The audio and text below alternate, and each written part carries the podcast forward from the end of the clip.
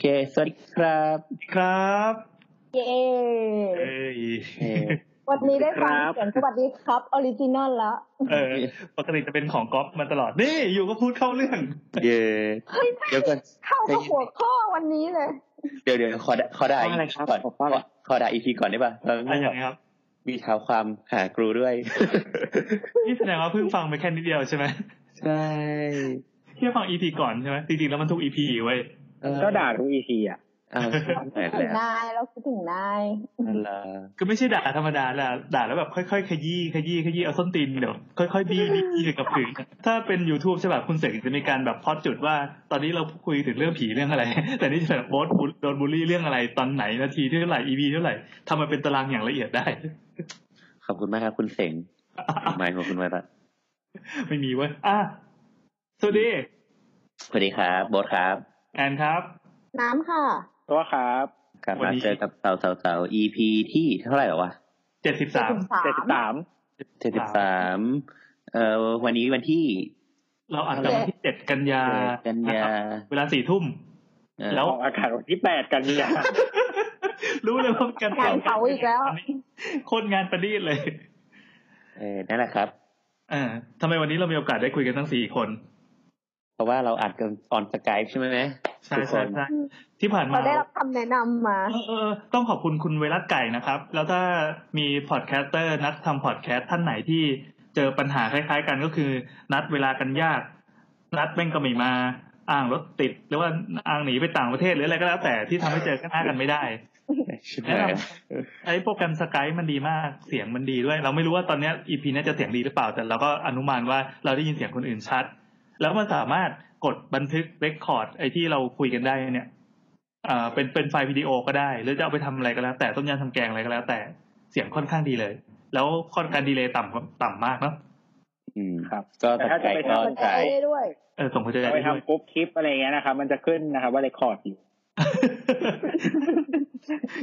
เหมือนที่มีคนเพิ่งโดนไปที่บอกว่าปล่อยคลิป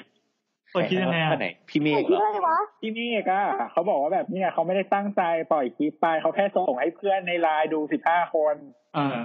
ไอ้เหี้ย อ๋อแต่ในไลน์จะไม่รู้ใช่บอกว่าโดนแคปจออยู่ ไม่คือ คือเขาส่งเป็นคลิปเลย ไปโพสต์ได้เลย อ๋ นะ อ พี่เมฆเยอะเขาก็ ก เป็น ว่าก นะ รุ๊ปไลน์แล้วแบบในกรุ๊ปอะมีประมาณสิบกว่าคนแล้วก็แบบก่อนเขาบอกก่อนนั้นเนี่ยเคยส่งมาแล้วหลายรอบไม่มีหลุด นี่เราไม่รู้จักพี่เมฆแล้วเราเราควรต้องรู้จักหรือเปล่าวะ โอ้ยคือไม่ตอนตอนแรกอะตอนแรกไม่เห็นเว้ยตอนแรกก็ไม่รู้ว่าเคยเห็นแบบมีคนมาโพสต์แบบโอ้พี่เมฆไม่งเยดุเยดุอะไรไม่รู้แล้วก็แบบอะไรวะคือช่วงนั้นมันเน็ต คุ มั ณ นไม่ เซิ ดี ร์ชเลยเนี่ย ไม่ไม่คือคือเน็ตมันก็ไม่ดีเว้ยแล้วมันเหมือนมีใครในแบบในในไทม์ไลน์อะเออทวิตเตอร์อะรีทวีตเว้ย อืม แล้วก็แบบ แล้วก็แบบก็ดู โห พี่เมฆแม่ง นี่คือ ไปทำลายดีวะ ที่แบบมีหลายคลิปหลายสถานที่เลย ไม่รู้ว่ามีมีของเรามีแค่ที่มันแบบ ที่มันสองคนน่ะ เดี๋ยวนะที่มันเป็นสามคนอะไรสักอย่างน่ะ มันมีหมู่มีมีมีแบบสระว่ายน้ำมีแบบห้องครัวอะไร เหี้ยไม่รู้ว่า ชี้เป้าขนาดนี้ คือจะบอกว่าตอนเนี้ พี่เมยฆ ทวิตเตอ พี่ ร์ เมฆไม่ได้สปอนรายการนะ คือทวิตเตอร์เรา อ่ะเดี๋ยวสปอนเซอร์เราสะดุ้งละคือทวิตเตอร์เรายังเป็นเหมือนเป็นโซเชียลเดียวในประเทศไทยมั้งที่รัฐบาลไม่เข้ามายุ่มย่ามไม่เข้ามาส่อง ไม่เข้าทำหายเหวอะไรเลย เราจะสามารถแสดงความเห็นทุกอย่างได้ค่อนข้างอิสระดังนั้น อย่าทำให้มันให้มันให้มันโฉงฉางมาก ไม่แต่ตัวตัวเจ้าของแพลตฟอร์มเองอ่ะเขาก็วางแพลตฟอร์มเป็นแบบว่าฟรีประมาณหนึ่ง อ่า เป็นอิเบอร่าเนี่ยหรอ อิสระในการนำเสนอเนาะ อืม ใช่ก็นั่นแหละแต่ว่าเหมือนคือส่วนใหญ่เราจะใช้ผ่านทวิตบอทใช่ไหมมันก็จะเห็นเฉพาะคนรีทวิตไม่เห็นอันที่คนไลค์ อ่าอ่าอ่า ไหนวะกูเห็นแต่อันเฟรนหาย นี่นี่สกค้นอยู่เหรอเดี๋ยวเสียงมันแลบเข้ามา ซึ่งไทม์ไลน์เราจะแบบคลีนพอสมควรถ้าใครแบบรีทวิตอะไรแปลกๆมาเราก็จะแบบอันฟอนอะไรเงี้ย แต่ว่าถ้าพอไปใช้แอป Official Twitter ปุ๊บ มันจะมีแบบอันที่คนกดไลค์มาด้วย เออเออเออเออ ซึ่งเหมือนบางคนเขายังไม่ไม่รู้ว่าแบบกดไลค์แล้วมันจะโผล่ในไทม์ไลน์ด้วยอ่ะ มัน มันก็เลยเหมือนแบบมีคอนเทนต์แบบนี้มาเยอะ แล้วเพื่อนยังไม่เตือนเหรอ มันมีช่วงมันมีช่วงหนึ่งแบบ พี่คนหนึ่งในไทม์ไลน์เว้ยเขาก็แบบชอบไปกดไลค์แบบ กดไลค์แบบ เป็น เป็นเนี่ยเป็นคลิปอย่างเงี้ย ในทวิตเตอร์เว้ย อ่ะเหรอ คลิปแบ อ่ะ บเออเป็นแบบ เป็นเป็นเกย์อ่ะที่เราว่าเหมือนว่า อ่า เป็นเกย์แบบเออเอากันอยู่เงี้ยแล้วเราก็แบบ ก็คือไม่ใช่ ไม่รู้จะ คือถ้า กิด เป็นคอนเทนต์ที่โบนไม่สนใจ ถ้าคอนเทนต์โบนสนใจปุ๊บโบนก็จะตามดู ใช่ครับคอนเทนต์เราก็เป็นคอนเทนต์นมผู้หญิง อ่า อะไรอย่างเงี้ยเออ อ่าก็พูดเองไปเลย เออ นั่นแหละ อืม พี่เมฆก็อาจจะเถื่อนไปสำหรับเรา อาจจะไม่ใช่คอนเทนต์ที่เราสนใจ ทำไมมึงเจอวะกูยังหาไม่เจอเลย แบบแบบครั้งแรกที่เราเจอเขาไม่ได้เขียนว่าพี่เมฆเขาเขียนว่า วันพรุ่งนี้น้องเขาจะเดินยังไง โอ้โหโอ้โห คือแฮชแท็กที่อยู่ในแท็กพี่เมฆเยดุนะมีคลิปพี่เมฆคลิปหลุดคลิปเยคลิปเยกันควรมหาลัย ต้องลงดีเทลกันขนาดนี้เลยเหรอวะ ว่าเธอ คลิป โอเค เสียงคำพวกเนี้ยแบบยาวมากยิ่งกว่าแบบแฮชแท็กขายของ ตัดเข้าเพลงได้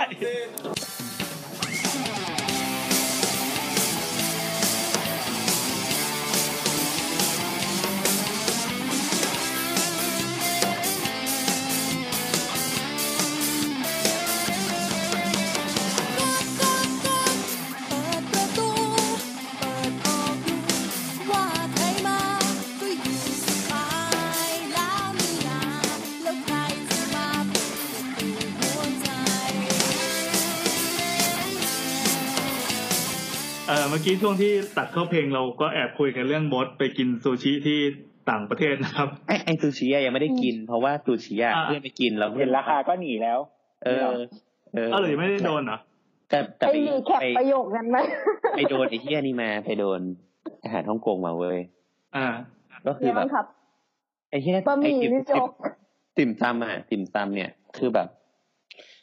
ติ่มขนมจีบกุ้งใช่ไหม อ่า สามก้อนอะ ในเซเว่น มันอาจจะลูกใหญ่กว่า แต่สามก้อนมันตกประมาณสี่ปอนด์อะสามสี่ปอนด์อะ อืม ก็สี่สี่สิบหกก็ประมาณร้อยแปดสิบบาทหนึ่งเข่งอะ อ้าวก็เหมือนอาหารเหลาบ้านเราเปล่า ก็พี่แต่มันคุณภาพแบบ แต่มันไม่เหลาใช่ไหม เออ อะไรอย่างซูชิอะแบบไอ้พวกอาหารญี่ปุ่นเนี้ย คุ คืณออยู่ ภาพบ้าน แย่กว่าเซเว่นปะ เอ้ยเอ้ยคุณคุณภาพไอ้หนมจีบอะโอเค เพราะว่ามันก็เป็นคนฮ่องกงทำไม่แหละคนฮ่องกงที่แบบไปอยู่ที่นู่นอะไรเงี้ย อ่าอ่าอ่าอ่า เออแต่ว่าซูชิเท่าที่คุยกับเพื่อนนะเพื่อนบอกว่าเฮี้ยมากเฮี้ยมากอะไรเงี้ย เฮียคือเฮียในแง่ไหนราคาหรือว่า ราคา คุณภพ เฮี้ยราคาเฮี้ยก็ไปกินมันบอกว่าไปกินกี่คนวะไปกินกันสี่คนห้าคนนะ อ่า หมดไปประมาณร้อยแปดสิบปอนด์อะ เป็นกี่บาทวะ โอ้ เท่าไหร่อะคูณสี่สิบสองสี่สิบสามอะ เจ็ดพันห้า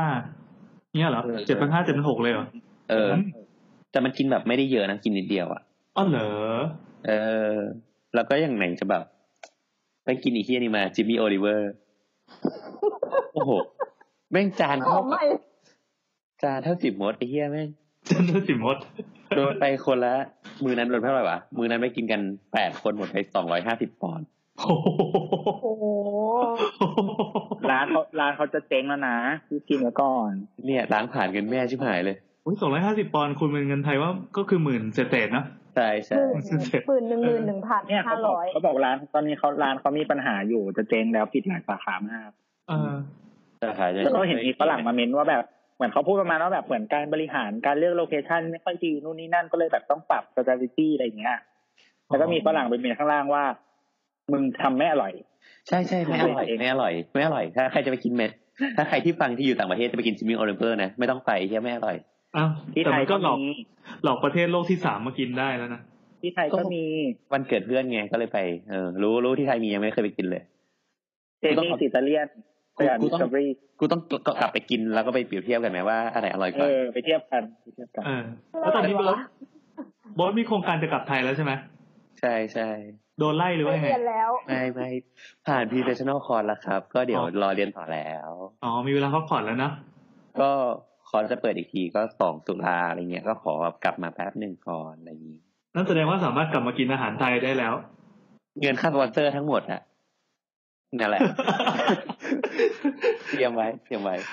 ก็คือ อ่ะ ขอบคุณ น้ำเดี๋ยวเราไปใช้ให้หมดก่อนวอนกลับมา ได้ถลุงเงินแค่เนี้ยง่ายมากบอกเลย ที่พูดมาเมื่อกี้คือเรากำลังจะโยงเข้ามาว่าจะขอบคุณผู้สนับสนุนไง แต่ว่า ใช่ เราจะต้องบอกก่อนว่า ตังค์ที่ท่านให้เรามานะเราจะไปทำอะไร เนี่ยท่านครับขอบคุณมากครับตั้งแต่ไปเนี่ย ยังไม่เดี๋ยวก่อนนะ คือตั้งแต่เรามาเนี่ยใช่ป่ะคือ เออ พอเรามาปั๊บเนี่ยสปอนเซอร์เข้าเลย โคนมงคลเลยว่ะ เข้า คือค เข้าโคว ร ตร คิดนะ เข้าโคตรหลายตอนด้วย อ๋ออ๋อตอ เขา น อ ส ยาก มัย ทำโนบำรุงพระศาสนา ตอนเพราะว่า ตอ ต น อนแร ที่ ก พระไปแล้วอะนะ อ่ะเราเราทำมากี่ปี เราทำมาปีหนึ่งใช่ไหมมีสปอนเซอร์แค่ตอนผู้รับเหมาใช่ไหม อ่าอ่าอ่า อันนั้นแค่ครั้งเดียวถูกไหมแล้วเนี่ยพอพอบิน ไม่มีคน บิน ไม่มีคนโดเนทส่งของมา อ๋อมี ย่าไป มีมี ว่า ของกงของกินเนี่ยคุณ แพ้ สมัคร มันก็มีก็ส่งมา แต่ว่าที่เป็นเงินไงจับต้องได้ อ๋อ สุดท้ายเราก็เปลี่ยนเป็นของกินเหมือนกันเปล่าวะ อ่ะก็จริง เออ นั่นแหละครับ ก็ทั้งหมดทั้งมวลคือจะยกข้อสปอนเซอร์ว่าเงินที่ท่านให้มาเนี่ย เราได้ใช้จริงๆครับ ทุกบาททุกสตางค์ด้วย ไปแดกล้วนๆเลย ซูชิซูชิ ไม่ได้เพื่อพัฒนาวงการไม่ได้เพื่อพัฒนาคุณภาพอะไรเลยเหร อ เพื่อผมนี่แหละครับ ผมแต่ว่าลากผมหรือเปล่าแฮร์เรอร์ อ่ะทุกคนครับ หลังจากนี้อย่าเพิ่งจะคิดหนีครับ ฟังสปอนเซอร์เราก่อนตั้งใจฟัง ไอ้ยโยงดีว่ะ อ่ะเออว่ะขาย ครับผมก็ ไปต่อให้ดู เลย ครับ ครับผมก็อยากจะขอบ แอบไม่ คุณสปอนเซอร์นะค ไม่เนียน รับ อยู่นะ คราวนี้ก็ยังอยู่กับเราต่อนะครับอ่าผลิตภัณฑ์เอ็มไทยอีกแล้วนะครับ ขอบคุณมากครับ เกมใช่ เอ็มไทยเอ็มไทยเอ็ เอ็ ม ม ไท อาย ยุกันเลย ก็หลังจากเราแนะนำยาสีฟันกับอ่าน้ำยาบ้วนปากไปแล้ววันนี้ วันนี้เรามีอ่ายาสีฟันมาแนะนำอีกสูตรหนึ่งนะครับ ก็คือมันคือยาสีฟันออร์แกนิกแอคทีฟสูตรพลาสติกสีเขียว อืม ถ้าใครจำได้ตอน เออ ก่อนหน้าเนี้ยเราพูดถึงยาสีฟันสูตรออร์แกนิก ที่เป็นพักวิตามินซีเข้าไป อ่ะ เป็นสีส้ม อันเนี้ย เป็ เป็น น สีส้มสูตรพลาสติก จะเป็นสีเขียว อืม เออ ใช่ ก็คือสูตรสูตรสีส้มอ่ะ มันก็คือเหมือนกับว่าเพิ่มการเขาเรียกว่าอะไรนะอ่าลดคราบอะไรต่างๆ ก็แต่ว่าสูตรสีเขียวเนี่ยก็อาจจะเป็นผู้ที่ไม่ได้ใช้อ่าชากาแฟอะไรเป็นประจำขนาดนั้นนะครับ แต่ว่าคุณสมบัติของมันเนี่ยก็คือยังประกอบด้วยสมุนไพรเหมือนเดิม ไม่มีสารเอ่อ SLS อะไรอย่างเงี้ยนะครับ ที่ทำให้คนแพ้ไม่ทำลายเคลือบฟันอะไรเหมือนกัน แล้วก็อันเนี้ยสีเขียวของผลิตภัณฑ์อ่ะเขาบอกว่าเป็นสีเขียวธรรมชาติมาจากน้ำใบเตย อ๋อ เราคิดว่ากัญชา อุ้ย พูดไม่ได้ใช่ ใช่ ไหม อีลอนมัส อ๋ อ ได้เดี๋ยว มัน เอาเขียวแสดงว่ามีกลิ่นใบเตยอยู่ด้วยปะ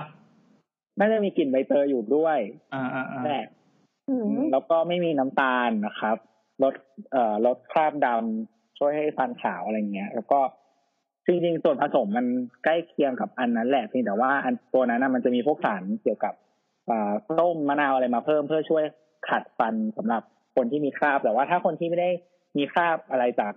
เอ่อพวกชากาก า แฟ แฟอย่างนี้ป่ะเออเอ ก็ อ ใช้สูตรอันนี้ก็เพียงพอแล้วนะครับ ก็จะได้ไม่ต้องมีความกัดเยอะอะไรอย่างเงี้ย ก็แค่นี้ก็เพียงพอทำให้ฟันสะอาดได้แล้ว แล้วก็มีสมุนไพรเหมือนกันนะครั โอ้ บ เพราะว่าตอนนี้ในห้องน้ำของเรามีสูตรที่เป็นสีส้มอยู่นะครับ ใช่ คือ หรือความมัน คือวันนั้นอะ อืม ที่เราเราได้มา เราจะได้หลอดร้อยกรัมคือหลอดใหญ่ มา อ่า หลอดหนึ่ง แล้วก็มาสองหลอด แล้วก็อีกสองหลอดที่เราได้ก็คือหลอด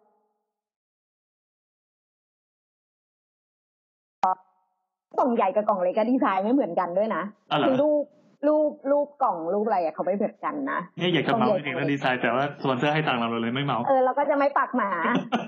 ไม่ไม่นิดหน่อยนิดหน่อยแค่แค่บอกว่าตัวกล่องมันอาจจะหายากนิดหนึ่งให้หาคำว่าเอ็มไทยแล้วกันอืม ใช่พยายามมองหาเอ็มไทย ครับ อืม อันนี้อันนี้หมดยัง จะมองหาได้ที่ไหนครับบอกหน่อย เออพอหาไหนฮะ ที่ช็อปช็อปจีนที่แมนเชสเตอร์ไม่มีนะ ไปถามแล้วใช่ไหม มึงมึงไปหาแล้วใช่ไหม ไม่นี่ ต้องมี อันนี้ไม่ อันนี้คือกำลังจะบอกว่า ถ้าเอ็มไทยอยากขยายสาขาไปแมนเชสเตอร์อ่ะส่วนตัวได้นะครับ อ้าว ไม่ใช่เหรอ คือฝากคิ้วไปเนี่ย เหรอ เออ ก็นี่ไงเดี๋ยวเราเอาไปไปวางร้านจีนที่แมนเชสเตอร์ให้ โอ้โห แล้วก็ดีเอ็มมาหลังหลังไม่ แล้วเราใช้ไอ้ ใช่เหรอวะ ช่วงนี้หิว ช่วงนี้หิว สัก ขายมากเลยอ่ะ เออเออโทษโทษโทษอ่ะตัวขายหาได้ที่ไหนบ้างครับ ก็ได้ที่เอ่อซูเปอร์มาร์เก็ตนะครับ เช่นพวกเอ่อท็อปอะไรอย่างเงี้ยนะครับเอ่อวิลล่ามาร์เก็ต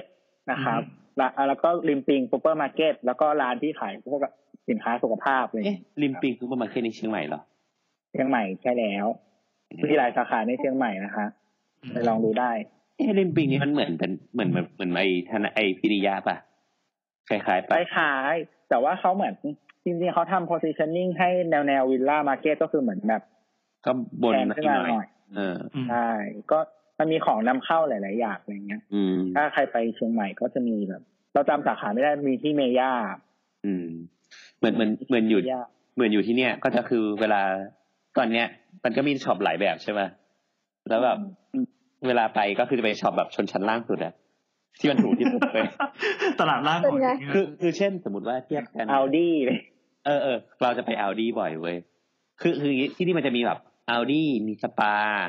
มีเซนบุรีมี เออ เทส เซนเฟอรี่อะไรอย่างงี้ไม่ค่อยไป มีเทสโก้มีอะไรเงี้ย มันก็ประมาณนี้มีได้ไหม จ้า เออสี่ห้าอย่างแล้วก็จนสุดเราก็จะไปซื้อเนี่ยเอาเอาดีบ่อยๆ คือเดินเดินไกลหน่อย ต้องเดินเข้าเมืองอะไรเงี้ยคือตอนนี้ย้ายบ้านย้ายมาบ้านใหม่ที่ยังไม่มีอินเทอร์เน็ต ใช้คำว่าเดินเข้าเมืองกันตั้งแต่ไทยจนถึงอังกฤษเลย ไม่แต่อันนี้เดินเดินเข้าเมืองคือเดินเข้าเมืองสามสิบนาทีนะเดินสามสิบสี่สิบนาที ไม่ใช่หรอกแค่สามสิบนาทีเอง แต่กูเดินไปกลับมันคือชั่วโมงกว่าไง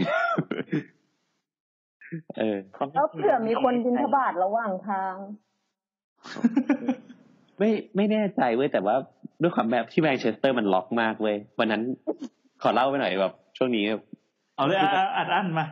ก็คือ เราทนได้อยู่แล้วมา ไปกินเบียร์มา อ่ะ เลิกเลิกเที่ยงคืนเว้ยก็เลยเดินกลับหอ ตอนนั้นอยู่หออยู่ก็เดินกลับหอ เดินสักพักก็มันจะมีสี่แยกใช่ไหมแล้วมันก็มีสองฝั่งผ่านเดย์ใช่ไหมมีฟุตบาทสองฝั่งเราก็เห็นละว่ามันมีอีกฝั่งหนึ่งอะเป็นคนดำเดินมาคนหนึ่ง แล้วว่าเราอ่ะ ก็เดินเดิน เราก็เห็นเออเราไม่อยากเดินไปฝั่งนั้นเว้ยก็ไม่ได้เหยียดนะแต่ก็รู้สึกว่ามันดึกแล้วอะไม่ปลอดภัย ก็เลยเดินมาอีกฝั่งหนึ่งก็เดินสวนไป พอแต่ว่าฝั่งที่เราเดินอ่ะพอมันเดินไปสักพักมันจะมืดเว้ยมันจะดูไม่ปลอดภัยก็เลยจะต้องข้ามมาฝั่งที่มีแสงสว่าง อือหือ ก็ก็เลยเดินข้ามถนน ก็ มา เลย ฝั่ง เอาไฟสองหัว ใช่ไม่ใช่ ก็เลยข้ามมาฝั่งที่มีแสงสว่างปั๊บเออ แบบห่างจากคนดำสักสักสามสิบเมตรยี่สิบเมตรสามสิบเมตรเลยอยู่ดีแม่งก็หันกลับมาเว้ยแล้วก็เดินตามเว้ยตอนเที่ยงคืนอะมึงกูก็วิ่งแบบพี่ตูนสิไอสัตว์ กูกูก็แบบ ไปกูก็สับเนี่ย กูก็วิ่งเว้ยกูก็วิ่งวิ่งวิ่งคือระหว่างหอกูจากจากหอกูกับร้านร้านเป็นผับเนาะผับ แบบกินเบียร์อะห่างประมาณสิบห้านาที กูวิ่ง วิ่งติดต่อกันเจ็ดนาทีมึง อื้อ เห หื นื่ อ อยชิบ หายเลยไอ้เฮีย แค่นั้นเลย เฮ้ยก็ได้ออกกำลังกายครั้งเดียว แล้วคือแบบไปถึงห้องแล้วเอาสั่งเลยเฮียเบียร์ที่กูกินมาจบจบ ก็คือเจ็ดนาทีที่มึงวิ่งมึงไม่ได้หันไปมองเขาเลยใช่ไหม ไม่กูก็หันไปมองเว้ยคือมีเบรกเบรกระหว่างทางนิดหนึ่งเพราะว่ามันจะมีแบบเป็นหออะหอแบบหอที่มันมีแสงสว่างเว้ยก็ทำเป็นทีเป็นว่า วิ่งเข้าหอของตัวเองแล้ว เย่เข้าเส้นชัยแล้ว แล้วก็เลยหันไปดูอ๋อมันไปละ ก็เลยวิ่งกลับ อ่า แต่ตอนนั้นมันก็รู้สึกแบบว่า ไม่ปลอดภัยแล้วอะเออนั่นแหละก็ ก็เลยนึกถึงคนจีนคนนั้นที่เนี่ยเคยเล่า เออ ใช่คนจีนที่โดนตุ๋ยตูด อะที่โดนคนดำตุ๋ยอะ เออ ไอ้แต่มึงจะได้ได้จิตอะไรหลายอย่างกลับคืนมาเลยนะเว้ย เออ ได้แบบเป็น ได้ฟรีวีซ่าด้วยเปล่า เอ้ยไม่ไม่ดีมั้งเราโดนตุ๋ยเนี่ยนะเออ อันนี้ นั่ เรา นแห ไม่ ละ เอา แล้วก็อ๋อที่จริงมัน บอก มี เขาแบบรอแป๊บนึงซื้อเจลแป๊บ ฮะได้เหรอ นั่นแหละครับ เออ แต่ทั้งหมดทั้งมวลก็คือเล่าให้ฟังคือช่วงนี้ เดี๋ยวก็กลับละก็เลยรู้สึกว่า ไม่ได้ไม่ค่อยมาอัดด้วยแล้วก็เลยว่าเรามาเล่าช่วงเวลาที่ อยู่ใช้ชีวิตอยู่ที่นี่สักสักพักก่อนอะไรอย่างเลยให้หายคิดถึงใครคิดถึงงูมึงวะ เออถือว่าถามว่าอยากรู้ไหมก็ไม่นะ เล่าไปเล่าเล่าไปชิวนั่นเถื่อน คนเหงา แฟ จะ น ให้ แฟน ปงสังเวชเอา เขาอยากแบบมีแบบเขาเรียกว่าอะไร มีที่ระบายอาร มณ์ อืม โอ้โห เข้าใจเข้าใจ แต่ที่นี่ก็ก็ดีอ่ะ เราว่ามันก็เป็นแบบเป็นไทยที่มันอีกแบบหนึ่งอ่ะ เป็นเมืองแบบไทยๆดี เถื่อน ๆ ก็ถนนหนทางอะไรก็ไม่ดีนะแบบ จะอะไรนะ ถนนหนทางอะไร นี่ ก็ ก ไม่ รุง ดี เทพอะไรอย่างเงี้ยเหรอ เออ คือเรา แค่ ไม่ได้ยิน แค่ คำว่าถนนมานานเออดีว่ะดิรู้สึกแบบเหมือนย้อนย้อนวัยดี คือเราอ่ะไม่ไม่เคยไม่เคยไปแต่ว่าแบบ เหมือนเราชอบดูรายการแบบ YouTube ที่เป็นแบบรีวิวรถอะไรเงี้ย เออ อ่า ซึ่งเหมือนกับว่าก็คือมันเราดูได้แต่ภาษาอังกฤษใช่ไหมมันก็จะมีคนคนอังกฤษ คนอเมริกา คนแบบเซาท์แอฟริกา คนออสเตรเลียอะไรอย่างเงี้ย ซึ่งอีรีวิวประเทศอังกฤษอะไม่จะชอบบ่นตลอดเวลาว่าท่านผลแม่งห่วย จริง แล้วก็เหมือนแบบคือเหมือนเพราะว่าทุกทุกคนรีวิวรถทุกคนอ่ะมันจะได้ไปทดสอบรถที่เยอรมันใช่ไหมฮะ ใช่ใช่ ใช่ ออโตบานออโตบาน เพราะว่าแบบเออมันมีออโตบาน แล้วก็มีแบบไอสนามเนินเบอร์ริงอะไรอย่างเงี้ยที่มันแบบสำหรับทดสอบรถอ่ะว่าทุกคนก็พอกลับมาประเทศก็จะบ่นว่าแบบถนนอังกฤษแม่งห่วยห่วยห่วยห่วยห่วยฝนเดี๋ยวก็ฝนตกแล้วก็แบบถนนปลูกปะนู่นนี่นั่นอะไรอย่างเงี้ยทำไมคือทุกคนแบบกลับไปเที่ยวกับถนนเยอรมันตลอดเวลาเป็นแบบโก ดแดนดา อืม แต่ก็พูดยากเพราะอังกฤษมันไม่ได้แบบใช้รถเป็นแบบเป็น first priority ไง ก็ก็ใช่แต่ที่เยอรมันมันก็ไม่ ก็เดิ ได้ น ต่างกันเปล่าวะ เออ ไม่แต่ว่า เยอรมัน มันลอง กำลังจะเลิกใช้ไฮเวย์แล้ว แต่ว่าอย่างเนี้ยมันมันถ้ามันไปลองใช้รถแบบออโตบานเนี่ยมันมันก็คือเป็นถนนที่มันไว้ใช้กับรถจริงๆอ่ะแต่อังกฤษคือถ้าแบบมึงไปคันที่ไทยแล้วถนนก็เฮียเลยอ่ะ เออนั่น นั่น แห แห ละ ละครับ เออนั่นแหละทั้งหมดทั้งมวลก็เล่าให้ฟังแต่ว่า วันนี้เราจะคุยเรื่องอะไรครับ นี่คือจะดึงเข้าเรื่องแล้วใช่ไหม ดึงแล้ว คำจริงคำถามนี้ต้องเป็นทุกคนถามยกเว้นมึง เอาล่ะ วันนี้เราจะคุยอะไรกันครับ เห็นพูดเรื่องก๊อปปี้ไปเมื่อตอนต้น คืออย่างนี้ โอ้โหทุกคนมาคงแบบคิดว่าไอ้เชี่ยแม่งมึงต้องเปิดมาดราม่าแน่ อ่าอ่าอ่า มัน ผลกระแสสังคมแน่นอนมาอย่างนี้ ไม่ทันแล้วเรื่องมันก็เงาเงาๆแล้วเปล่าวะถ้าจะโหด ไม่ไม่เหงาหรอกคนที่เขาไม่ ยัง อ ไม่ ยู่ใน จ ว บ งการ เรื่องยังไม่จบ อ่า เอ้ย อืม งั้นต่อเลยนะ เออ เอ ใน อ ในช่วงแบบสองสามสองสามถึงเดือนยังวะ สัป ดี ดาห์ย่างประมาณสองสามสัปดาห์ เออมันก็มีเรื่องใหญ่ในวงการถาปัดเว้ยคือมีการประกวดแบบสุวรรณภูมิเฟสสอง อืม เออ นั่นแหละ อาคารสอง อืม อาคารสองใช้คำว่าเฟสได้ไหมไม่ได้ เป็นอา ไม่ คา ได้ ร เพราะเฟสสองทำไปแล้ว ไออาคารนี้มันเป็นยังไงตัวหมายถึงว่าหมายถึงว่า มันมันต่อจากตรงไหน มันต่อจากเทอร์มินอลหลักตอนนี้หรือเปล่าหรือยังไง ไม่มันก็สร้างเป็นอาคารใหม่ขึ้นมาเลย ก็คือ ถ้าจำได้ใครเคยฟังอ่า EP Thailand Tomorrow ของ เอ่อตอนที่เราทำไว้ต้นปีใช่ไหมฮะ อืมค ก็ รับ คือมาสเตอร์แพลนของสุวรรณภูมิอ่ะแพลนแรกสุดเลยอ่ะ ก็คือมันจะมีอาคารหน้าตาเหมือนอาคารปัจจุบันเนี้ย อาคารหนึ่งอ่ะ อีกอันหนึ่งก๊อปปี้ไปอยู่ฝั่งหนึ่ง อืม แล้วก็จะมีเหมือนเอ่อแบทเทิลไลท์มิดเดิลคองคอร์สที่เป็นตึกไว้จอดเครื่องบินอยู่ตรงกลางลานสนามบินอ่ะ อีก อืม ประมาณตึก ทีเนี้ย อืม ไอตัวลาเอ่อก็คือเขาจะดะเลื่อนไออาคารใหม่อะที่หน้าตาเหมือนเดิมอ่ะ ไปอีกเฟสถัดไปเขาจะทำอาคารหนึ่งก่อนก็คืออาคารสองสร้างไว้ข้างๆ อาคารปัจจุบันเนี้ย อือฮึ แต่ว่าไม่ได้ต่อกันโดยตรงนะก็คือจะต่อผ่านระบบรถไฟใต้ดิน อืมก็เหมือนแบบอย่างในสิงคโปร์ในอะไรเงี้ยนะ ใช่ก็คือทีนี้ตึกเนี้ย มันแน่นอนว่ามันไม่ได้อยู่ในมาสเตอร์แ a ลนอันเดิม เพราะฉะนั้นก็คือจะต้องการเอ่อมีการดีไซน์ขึ้นมาใหม่ อืม อืม เออ นั่นแหละ ซึ่งซึ่ง อันนี้เดี๋ยวถ้าใครอยากไปฟังย้อนนะครับ ใน EP 41 ของเสาร์เสาร์เนี่ย Thailand Tomorrow นาทีที่ 48 นะครับกล่าวถึงสวนภูมิเฟสใหม่ตอนนั้น ตอนนั้นกับตอนนี้น่าจะเป็นคนละโครงการกันนะ ใช่ไหม ใช่ เพราะอันนั้น ก็ เหมื คือ อน ภาพคือภาพไม่เหมือนเดิมตอนนั้นอ่ะภาพส่วนที่ทำก็คือแต่ถ้าของคอร์สแบบเริ่มทำไปแล้วสร้างอยู่ อ๋อ อาคารสองตอนนั้นก็คือสุดท้ายแล้วคืออยู่ในแพลนแล้วแหละ แต่ว่ายังไม่รู้ว่าหน้าตาจะเป็นยังไงก็คือตอนเนี้ย มันอยู่ในจุดที่เขาหาผู้ทำแบบนะซึ่งก็ได้ผู้หาปชนะระกวดแบบ เนี่ย อืม อืม อืม โอเค เออ นั่นแหละ ก็ก็คือดราม่าก็คือคร่าวๆก็คือ มันมีการประกวดถูกต้องไหม แล้วก็ผู้ที่ได้ที่หนึ่งเนี่ย ก็คือ ไม่ใช่ทีมที่จะได้สร้าง ยังไงครับงง คือคืออย่างนี้เอ่ออธิบายอย่างนี้ดีวะคือผู้ การป ผู้ ระ ที่ กวดแบบเนี่ย คือเราหาคนที่จะชนะเพื่อเอาแบบเนี้ย ไปสร้า ได้สงร้างถูกต้องอ่า อืม เออ แต่ แต่ว่า ว่า เนี่ยมันมันมีดราม่าคือ คนที่ได้ทีมทีมที่ได้ชนะที่หนึ่งอ่ะแบบแพ้เป็นเทคนิคอลฟาวไป อืมอืม เออ คือลักษณะการประกวดอันเนี้ยก็คือเหมือนละเขาจะมีคณะกรรมการมาเป็นเป็นพาเนลใช่ปะ ใช่ใช่ ก็จะให้คะแนน ให้คะแนน แต่ละคนก็จะให้คะแนนด้วยแมทริกซ์ต่างๆ ใช่ นี่นั่ ใช่ นปึ๊บปึ๊บทีนี้คนที่ปะปกติแล้วคนที่ได้คะแนนสูงสุดแน่นอนก็คือจะเป็นผู้ที่ถูกเลือก ถูกแล้วก็จะ ใช่ ได้สร้างถูกไหมอ่าอันนี้ตามแบบ ใช่ ตามคอมมอนเซนทั่วไปอ่าถูกต้อง อืม แล้วคราวเนี้ย ทีมแต่ว่ากับรอบเนี้ยคือทีมที่ได้ที่หนึ่งอ่ะแพ้แพ้เทคนิคอลคือเช่น ไม่ใช่เช่นก็คือ ใบเสนอราคาของเขาอะมันไม่ใช่แบบเป็นแพะเป็นแบบฟอร์มของของที่กรรมการการให้อะ ก็คือ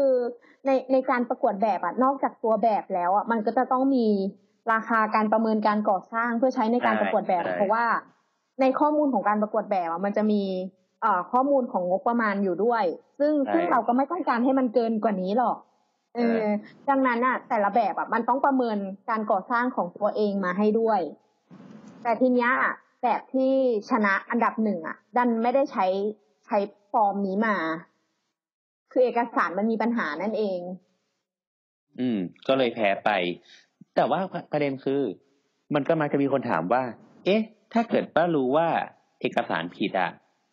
ทำไมถึงตัดตัดสินให้ทีมเนี้ยชนะ อืม เออ อืม คือ ทีมที่ชนะไม่ใช่ทีมที่สองเหรอ ทีมทีมที่ชนะคือทีมแรกไง ก็คือทีมที่ชนะ ไม่ใช่ แต่ว่าแพ้แพ้เปล่าไง ชนะศึกแต่แพ้สงครามเนี่ยนะ ทีมที่ได้รับ คงคาย ได้รับเลื อกให้ประกวดให้ให้สร้างเนี่ย ไม่ใช่ทีมที่ได้ที่สองหรือที่ที่หนึ่ง อ่ะ ไม่ก็คือ ตอนเนี้ย อ่ะเอา ทีม ใหม่ ที่ เอาใหม่ ได้ ก็คือตอนเนี้ยหลังจากเขาเรียกว่าอะไร มีให้ผ่านการให้คะแนนใช่ปะเขาก็ต้องเลือกเรียกทีมที่หนึ่งที่ได้คะแนนเยอะสุดมา มาคุย แล้วก็มาพิจารณา เออ แล้วทีนี้ปรากฏว่าเอกสารมีปัญหา อืม ทางเอกสารมีปัญหาปุ๊บเขาก็เลยบอกว่า อ่ะงั้นคุณไม่ผ่านละ ไม่ผ่านคุณสมบัติตามที่ที่ทางเอ่อเจ้าของโครงการก็คือ การท่าอากาศยานแห่งประเทศไทยเนี่ยกำหนดไว้ อ่าก็เลยต้องเลื่อนมาทีมที่สองอ่า อ่า ก็เลยเรียกทีมที่สองที่ได้คะแนนลำดับถัดมา อืม เข้ามาเอกสารพวกนี้นั่นผ่านเสร็จเรียบร้อยเขาก็เลยประกาศว่า อ่ะโอเค เราก็ต้องไปกับทีมที่สองนี่แหละ อืม อ่าอันนี้คือประมาณ แล้ว นี้ ก็จะ แต่ ดำเนินการในขั้นถัดไป ใช่คือ คืออย่างนี้ เราต้องเอาก่อนจากประสบการณ์ที่แบบได้ทำ มีโอกาสได้ทำงานรัฐกับออฟฟิศเก่าๆที่เคยทำมา คือส่วนมากอะมันก็จะเงี้ยก็คือประกวดคะแนนเทคนิคก่อนแบบประกวด ประกวดคะแนนถาผัดก่อน ซึ่งตัวของกรรกรรมการอะเขาจะเอา QOR มา ซึ่งส่วนมากถ้าถ้าเป็นงานรัฐแบบเนี้ย ทุกออฟฟิศอะจะต้องไปซื้อ ต้องต้องอะไปซื้อ QOR เพื่อมานั่ง เพื่อที่จะสามารถเข้าไปประชุม หน้าตามัน เข้ไป หน้าตาเป็นยังไงครับไอทีโออาร์เนี่ยที่จะต้องซื้อเนี่ย ก็เป็นซองเอกสารนะพี่ซอง เป็ เอน ก กระ สา ดาร ษเลยใช่ไหมของจริงเลยใช่ไหม อือฮึ เอออ่ะถ้าไม่ถ้ามีซีดีมีอะไรเนี่ยที่มันเป็นต้องใช้ใช้แบบเทมเพลตที่เขาให้มา มันก็จะมีซีดีมีหน้าตาเอกสารทุกอย่างเตรียมมาให้หมดเลย เป็นปึกๆเลยนะแบบไทยแลนด์ศูนย์จุดสี่เลยใช่ไหม ใช่พี่ ใช่ ใช่ เออ อะไรต่อ ก็อ่ะก็พอได้เล่มเนี่ย ก็คือจะต้องเข้าไปประชุมเข้าไปฟัง แล้วก็ก็มีถามถามเลยว่า อันนี้ถูกต้องไหมอันนี้ถูกต้องไหมเพื่อไม่ให้ผิดกติกา อ่า EOR มันนอกมาจาก terms of reference นะครับ ใช่ มันก็คือกฎนี่แหละ นี่มันคือแบบ ก็คือ มันเป็นเหมือนแบบ rule book อะ อืมอืมอืม ว่าแบบ ใช่ ต้องทำอะไรบ้าง แล้วมันก็จะบอกตั้งแต่ว่า การส่งเอกเตรียมเอกสารเพื่อจะเข้ายื่นเข้ามา ใช่ หรื ใช่ ว่าแบบ ใช่ ที่จะเกณฑ์การพิจารณาคะแนนให้จากอะไรนู่นนี่นั่นหนึ่งสองสามสี่ห้า อืม อ่า อือฮึ ใช่เออ นั่นแหละ ซึ่งซึ่งต้องอธิบายก่อนว่าไอทีโออาร์เนี่ยมันจะกำหนดมาเลยว่า คะแนนสมมติคะแนนร้อยเต็มอ่ะจะมีคะแนนอะไรบ้าง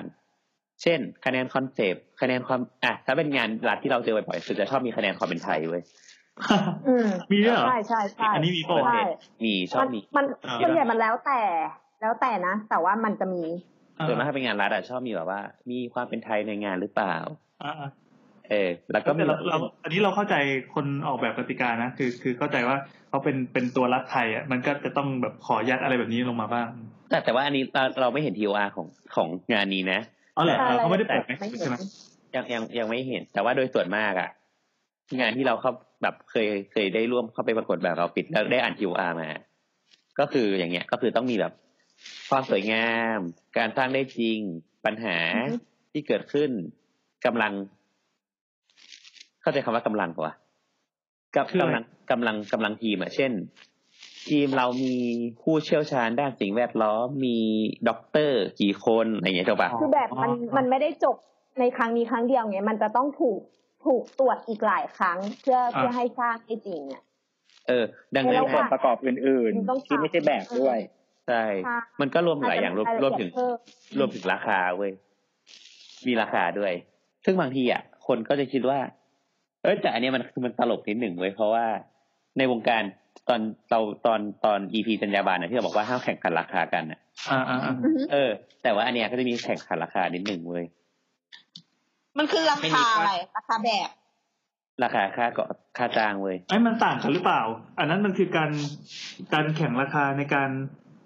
เออว่ะแม่งปรากฏแบบก็คือการแข่งราคานี่หว่า ไม่ แต่แต่ว่าอย่างนี้ คือคืออย่างนี้มันมันตลกก็คือ เวลาเราถือถือ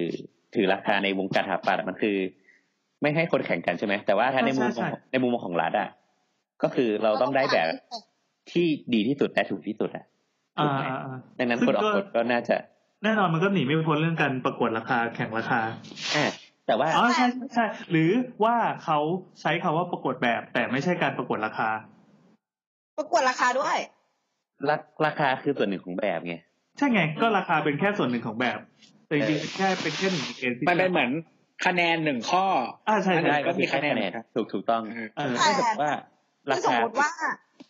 เขาเขาให้งบประมาณมาทั้งหมดอะ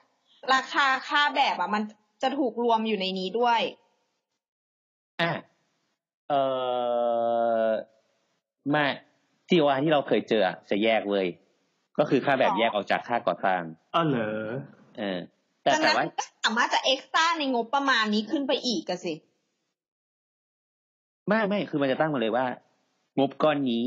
สำหรับคืออย่างนี้เวลาออกทีวาก็คือ งบก้อนเนี่ ส ย มมติสมมติสมมติ ค่าจ้าง สมมติค่า ค่าค่าจ้าง ทั้งหมด สมมติค่าก่อสร้างสามพันล้าน อ่า สมมติอ่า ค่าแบบไม่เกินสองร้อยล้าน อ่า อะไรอย่างนั้น อืม ประมาณนั้นประมาณนั้น แต่แต่ว่านั่นแหละก็คืออ่ะแต่ว่าคราวนี้มันจะมีไอ้สิ่งที่เรียกว่า BOQ ใช่ไหม ก็คือ ใช่ ค่าก่อสร้าง ซึ่งค่าก่อสร้างเนี่ย มัน ไอ้ค่าก่อสร้างเนี่ย โดยส่วนมาก BOQ อ่ะ เวลาเขาเปิดซองมาเนี่ย มันก็จะอยู่ เออเดี๋ยวนะยังไม่เปิดซองคือมันจะบอกว่ามันจะมีราคาประเมินคร่าวๆอ่ะ ก่อน เพื่อเพื่อที่จะดูว่า ตุ๊กตาของรัฐบาลมาอยู่แล้ว ใช่เพื่อที่จะดูว่ามันสมเหตุสมผลไหมอ่ะเช่นไม่ใช่ว่ารัฐบาลตีว่าตารางเวลละสองหมื่นเนี่ย สมมติสามพันล้านสองหมื่นเท่าไหร่อ่ะหกหกพันตารางเมตรอ่ะหกหมื่นเออยังไม่ไม่รู้ว่าเท่าไหร่วะต้องหารเท่าไหร่ไม่รู้ว่าก็เหมือนกับว่า มึงอยู่ดีแบบ มึงบวกเข้าไปเนี่ย คือมึงคูณสองหมื่นยังไง มึงก็เกินอ่ะคิดออกปะ อืม เอา อืม เอาสองหมื่นหารเออเนี่ยมันก็จะไม่สมเหตุสมผลเว้ยซึ่งถ้าเกิดว่าคะแนนมันอยู่ในเกณฑ์ เกณฑ์ที่มันสร้างได้จริง มันก็จะอยู่ในคะแนนช่องที่แบบว่าก่อสร้างได้จริงอะอาจจะได้สิบคะแนนเก้าคะแนนแปดคะแนนนี่แต่ทั้งนี้ทั้งนั้นอ่ะไม่ได้แปลว่า คนที่คะแนนเกินจะจะไม่ได้สร้างที่ดอกปะมันก็อาจจะได้คะแนนเนี่ยน้อยลงไปจากสิบคะแนนน่าจะเหลือห้าคะแนน ลงไปเฉย เออซึ่งซึ่งส่วนมากทั้งหมดเนี่ย พอเอามารวมกันทั้งหมดอ่ะมันก็จะได้เป็น ก็คะแนนแข่งกันนะที่ดอกปะ อ่า มันก็จะเป็นคะแนนรวมทั้งก้อน เออเออใช่ อ่า แล้วก็คือจริงๆใน TOR มันก็จะอธิบายว่าแต่ละส่วนคะแนนเท่าไหร่นู่นนี่ ใช่ นั่น ใช่ใช่ใช่ อาจจะมีเกณฑ์ว่าทุกส่วนจะต้องไม่เกินต้องผ่านเกณฑ์หรืออะไรก็ไม่รู้ก็แล้ว แต่ อ่าถูกต้อง เออนั่นแหละ ซึ่งอย่างเงี้ยมันก็จะมาเทียบเทียบคะแนนกัน มันก็จะรู้ว่าใครได้ที่หนึ่งที่สองที่สามคราวเนี้ยปัญหามันคือไอสิ่งที่เรียกว่า BOQ นี่แหละ ๆ อืม BOQ คืออะไรขออีกที BOQ ถ้าถ้าพูดง่ายๆก็คือใบใบ ตารางแจกแจงราคาได้ไหม เออได้ตารางแจกแจงราคาค่าก่อส ว่า ร้าง เออว่าอีกค่านี้จะต้องเท่าไหร่ค่าค่าปูนค่าหินค่าอิฐค่า อ่าถูกต้อง ะ ถูก ไร ต้อง เท่า ถูก ไหร่ ต้องถูกต้อง เออ อ่า เนี่ย ซึ่ง คือต้องบอกทุกอย่างเลยตั้งแต่ค่าเลเบอร์ค่าแมทเทียลนู่นนี่นั่น ถูก อะไรให้ครบ ใช่ ซึ่งซึ่ง ปริมาณ บิ ล บิล of quantities ถูกต้อง ครับ ถูกต้อง ซึ่งส่วนมาก e-book BOQ เนี่ย มันจะเปิดหลังจากที่เรารู้ว่าที่หนึ่งที่สองที่สามแล้ว อืม อ่ะทำไมอ่ะทำไมอ่ะ คือคือส่วนแรกก็คือจะเป็นเปิดเปิดคะแนนมาก่อนใช่ไหม อ่า แล้ว BOQ อะก็มาเปิดมาอันที่สองเว้ย อันแรกคือเปิดคะแนนดีไซน์ เพราะเราต้องการหาคนที่สวยที่สุด แน่นอนอันนี้คือการประกวดแบบ ใช่สองคือเปิด BOQ เพราะเราต้องการคนที่สมเหตุสมผลในการสร้างมากที่สุด เพราะเราไม่ต้องการเงินเกิน ใช่ ก็นั่นแสดงว่าถ้าเกิดว่าเปิดมาแล้ว คนที่ได้ที่หนึ่งราคาแม่งเกินขึ้นมาก็ตัดไปใช่ไหมมีผลปะ มันก็จะถูกปรับแบบ ไม่มันมันก็จะถูกปรับแบบถูกมันจะถูกปรับแบบคืออย่างนี้ต้องต้องเข้าใจว่า คนที่ได้ชนะที่หนึ่งอะตอนเนี้ยไม่ได้แปลว่าแบบเนี้ยจะสร้างทันทีนะ เออเออ คือคือมันคือได้แบบโปรโตไทป์แรกขึ้นมา ได้ได้โมเดลอะขึ้นมาอันแรก เออเออ แต่ แต่มันจะต้องดี ได้คะแนนว่ามีมีความสามารถในการที่จะพัฒนาแบบต่อไปได้อีกไหมด้วย อืมอืม แต่ว่า มันก็จะมีแบบเช่นแบบสองร้อยสี่สิบวันอะไรเงี้ยร้อยแปดสิบวันในการพัฒนาแบบจนถึงแบบก่อสร้าง อ๋ออ่ะโอเค ไม่ต้องไป สมมุติว่าเราจำลองสถานการณ์มา เราเป็นบริษัทดวงดีบุญมากจำกัด เออดวงดีบุญมากก็ได้ เออดวงดีบุญมากนะ แล้วเราก็ทำแบบให้แม่งอลังการสุดขีดเลย ยังไง เออ ชนะแน่นอน ชนะ เออ สงชนะศึกครั้งนี้แน่นอน แต่ราคาบานปลายสุดๆ ใช่ อย่างเงี้ยเป็นไง อืม ก็ก็สมมติว่ามาคุยแล้ว ปรับไม่ได้ เอ้ยเราเราเราชนะแน่นอนเอ้ยเทดีใจประกาศออกทั่วโลกละ เออ อืม ก็ปรับไม่ได้ก็ต้องเรียก เออ ทีมที่สองมาคุย อ้าวเหรอ ปรับไม่ได้ในที่นี้ก็คือปรับปรับแล้วมีผลกับดีไซน์ เออปรับ ยัง เยอะๆอะไรเงี้ย อย่างแบบรู้ทุกอย่างเลย รู้ไอเดียทุกอย่างเลยออกไปอย่างเงี้ย คือมันก็กลายเป็นว่า ก็ไม่มีค่าอะไรที่คุณจะได้ที่หนึ่ง คุณจะเป็นคนที่ถูกสร้างอ่ะ อ้าวแต่เกณฑ์การพิจารณาของคณะกรรมการคือเราเราก็ผ่านแล้วนี่ตามตามที่เขาว่าหรือว่ามันมีจะมีการเรียกไปสอบหรือไปอะไรอีกทีมี มัน มีบอก มัน ห ก็ไม่มันก็ไม่เรียกสอบหรอก มันก็ไม่มีก็มันก็เหมือนแค่ก็พี่ มันต้อง ไม่แต่ว่า หลังจากเอามาลอง ถ้าสมมุติว่า ทำแล้วมันเป็นไปไม่ได้จริงเลยปะ ไม่แต่ อ่า แต่ถ้าพี่คิดแบบในมุมของบริษัทที่ที่ต้องแบบมีความน่าเชื่อถือมากๆอ่ะพี่ออกแบบงานที่แบบเกินราคาไปเยอะ เฮ้ยมันตังค์ใช่นะ มันตั้งหลายบาทนะถ้าทำอ่ะ เอ้ย มันก็แบบทำทุกอย่างเพื่อเอาชนะ มั นะ เกิดเยอะไง ค่าแบบอะมันน้อยนะ สมมติไออย่างเงี้ยไองานสุวรรณภู เอ๊ะทำไมคำพูดนี้คุ้น ไม่ไอสุวรรณภูมิเบสสองเนี่ยไอยไม่ใช่ อ่ะ อาคารสองเนี่ยมัน อ่ะ เท่าไหร่สามหมื่นห้าพันล้านใช่ป่ะ ๆอ่ะฮะ อืม ถ้าเป็นสามร้อยกว่าล้านเองใช่ปะ ค่าแบบสองร้อยกว่าล้านเองสามร้อยกว่าล้านตีแค่แบบศูนย์จุดกี่เปอร์เซ็นต์ไม่รู้ว่า อืมอืม ใช้ศูนย์จุดเปอร์เซ็นต์เลยอะพี่ ซึ่ง แต่ถ้าเกิดว่า อ่าจริงๆอาคารมันต้องจะมีเปอร์เซ็นต์อ่ะเออ อันเอกชนน่ะ มันก็อย่างน้อยก็ต้องแบบมีมีสามมีสี่อ่ะ อื อื ม มถือว่าน้อยมาก อืมมันไม่มีใครอยากทำหรอกอย่างเงี้ย ครับ ได้ชื่อได้ชื่อ เออแต่มันได้ชื่อไง ทางเราเข้าเนาะ คำพูดนี้คุ้น ๆนะ โค้ดใครมาอ่า เอ้ยแต่ว่าแบบเนี้ย หรือว่าเราโค้ดมาวะ เหมือนวงการโฆษณาเวลาทำพิชชิ่งอ่ะ อือฮึ อ่าอ่า ก็คือหมายถึงว่าเราเวลาลูกค้าเขาสมมติเขาจะแบบร้อนโปรดักอะไรอย่างนี้ใช่ไหมเรียกเรามาทำโฆษณาเขาก็เรียกมาหลาย ๆ เจ้า แล้วก็สุดท้ายแล้วทุกเจ้าก็จะมีแบบ proposal มามีไอเดียมีวิธีคิดมีแพลนนู่นนี่นั่น แล้วก็มี mock up โฆษณาให้ดูหนังโฆษณาอะไรอย่างเงี้ย ซึ่งสุดท้ายแล้วว่าเจ้าที่ชนะก็คือก็ไม่ได้ใช้หนัง หมายถึงว่าไม่ได้ใช้ เอ่อสตอรี่บอร์ดหนังหรือ strategy อะไรทั้งหมดที่ทำมา ก็ต้องไปแก้อยู่ดี อืมอืม เหมือนแบบเหมือนหรือบางทีลูกค้าให้ข้อมูลเรามาประมาณแบบเจ็ดสิบเปอร์เซ็นของที่เขามีอ่ะ อืม แล้วเราก็ไปคิดมา แล้วพอวันที่เราชนะแล้วอะเขาถึงจะให้ข้อมูลหนึ่งร้อยเปอร์เซ็น อ๋อสุดท้ายเราก็ต้องมาต่อยอดกันอีกทีหนึ่ง ใช่ มันก็ต้องมาอยู่ในกรอบว่าแบบงบอะไรอย่างเงี้ยนู่นนี่นั่นแต่ละจุดมันต้องถูก allocate ยังไงหรืออะไร ใช่ อย่างเงี้ย ใช่ใช่ ต้องมาลงดีเทลกันอีกที นั่นแหละแต่ว่าอันเนี้ยเราเราพูดเท่าที่ประสบการณ์ที่เราเคยมีมา แต่ว่าไม่ได้แบบว่าทุกปรากฏแบบมันต้องเป็นอย่างนี้ถูกปะ อืม เอ อื อ ม อันนี้ อืม ต้องแบบกันไว้ก่อนเดี๋ยวทุกคน ครับ บอกไอ้ยเชี่ยแม่งแบบมึง อ่าจริงๆมันก็อยู่ที่ว่าพวกคณะกรรมการที่ที่ที่จัดทำ TOR หรืออะไรต่อมีอะไรเนี่ยเขา ใช่ใช่ มีประสบการณ์แค่ไหนเขาก็ต้องดึงตัวเจ๋งๆมาที่ปรึกษาหรืออะไรก็แล้วแต่ ส ถึ ภาง จะออกแบบกติกาขึ้นมาได้ อะไรนะตัว มีสภา มี อ่า ก็มีสภามีอะไรผู้บริหารของทอทอมีที่ออกมามันก็มีแบบสภาวิศวกรอะไรเงี้ยมันก็มีหลายๆคนอะไรเงี้ย อืม อืม เออหรือว่า หรือว่าถ้าเกิดหรือว่าแบบจะต้องแบบมีงานงานใหญ่ระดับชาติต้องมีแบบผู้แทนจาก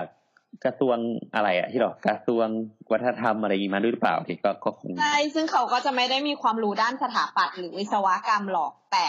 ก็ ก็เป็น เหมือน มุม โอ มอง นเนอ อื่นร์ไง ทั่วๆไปที่เขามีเงิน ไม่แต่ถ้าเกิดมองมุมมองในมุมมองงานของรัฐอะมันก็สมเหตุสมผลเปล่าวะที่แบบ ถูกต้อง ผู้แทนจากประชาประชาชนมันต้องมีอะไรเงี้ย เอ่อก็ต้องดูว่างานนั้นมันเกี่ยวกับอะไร ในหลายมิติในหลาย อ่าอ่าเกี่ยวจะดึงมิติไหนมาเป็นคณะกรรมการอ่ะทีนี้ ไม่แต่ว่า อ่า สนามบินมันคือความพิเศษมันคือ เขาเรียกว่าอะไรอ่ะ สิทธิ์ขาดของทอทอป่ะ อะไรนะ เป็นสิทธิ์เป็นสิทธิ์ขาดของการท่าป่ะ ก็ส่วนหนึ่งแต่หมายถึงว่าเรากำลังจะพูดว่าสนามบินอ่ะ มันมีบริบทในการใช้งานที่ต่างจากสถานที่อื่น ๆ ของรัฐ อืม เพราะว่ามันเป็นสถานที่ที่ประชาชนทั้งคนไทยและคนต่างชาติ อ่ะ มาใช้ใช่ป่ะฉะนั้นอ่ะมันคือบางทีมันมีคอนเท็กซ์ในการที่นำการนำเสนอ วัฒนธรรม ความเป็นไทยอะไรบางอย่างอ่ะจริงๆหรือไม่ว่าของชาติไหนก็ตามอ่ะสนามบินมันเป็นจุด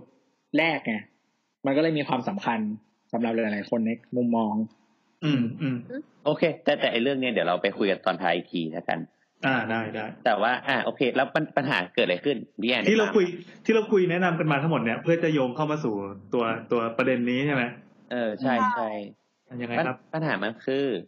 อ่ะ คราวเนี้ย ทีมที่ที่ได้ที่สองก็คือเป็นแบบที่ถูกเลือกใช่ไหมหลังจากทีมหนึ่งปรับตกเรื่อง BOQ ไปถูกต้องไหม อืม อืม เออซึ่ง ก็คืออ๋อมันมีคนประมูลทั้งหมดสี่เขาไอ้เข้ามาร่วมแข่ง สี่ทีม เจ้า เออ ทีมที่ได้ที่หนึ่งอ่ะคือ SA เออ ครับ ใช่ แต่ก็คือปรับตกเรื่อง BOQ มันก็ยังมีข้อถกเถียงว่า เอ๊ะทำไม SA ก็บอกว่า ยื่นยื่นบอกว่า เอ๊ะก็ทออทอไม่ได้ส่งแบบในแบบใน TOR มาให้เงี้ยแล้วเขาจะรู้ได้ไงเรียกว่า ไม่ได้ แต่ ส่ง ว่าซองน้ำตาลวันนั้นน่ะ ไม่มีให้เขา ไม่ได้ส่งไอตัวเอกสารอันนี้ที่มีปัญหานี้ใช่ไหม เขาอ้าง เทมเพลต ว่าอย่างนั้น เขาอ้างว่าอย่างนั้น อ่า แต่ก็ อ้างว่า แต่เนี้ยยังไม่รู้เลยว่ายังไงอะไรเงี้ย อันนี้เรา เขาอยู่ ไม่มีใครรู้ความจริงรอศาลตัดสินครับ แต่ตอนนี้อยู่ในกระบวนการอยู่ ใช่ เออ อืม อ่าแต่ว่าอ่ะคราวเนี้ยทีมที่สองก็โอเค แบบมันได้คะแนนคะแนน บอกว่าคะแนนรวมที่สองเนาะแล้วก็อ่ะโอเคบีโอคิวไม่มีปัญหา อืม อ่ะก็สร้างเออไม่ใช่ก็สร้างก็เอาแบบเนี้ยมันมา ก็ คิด ได้รับเลือกไป ใช่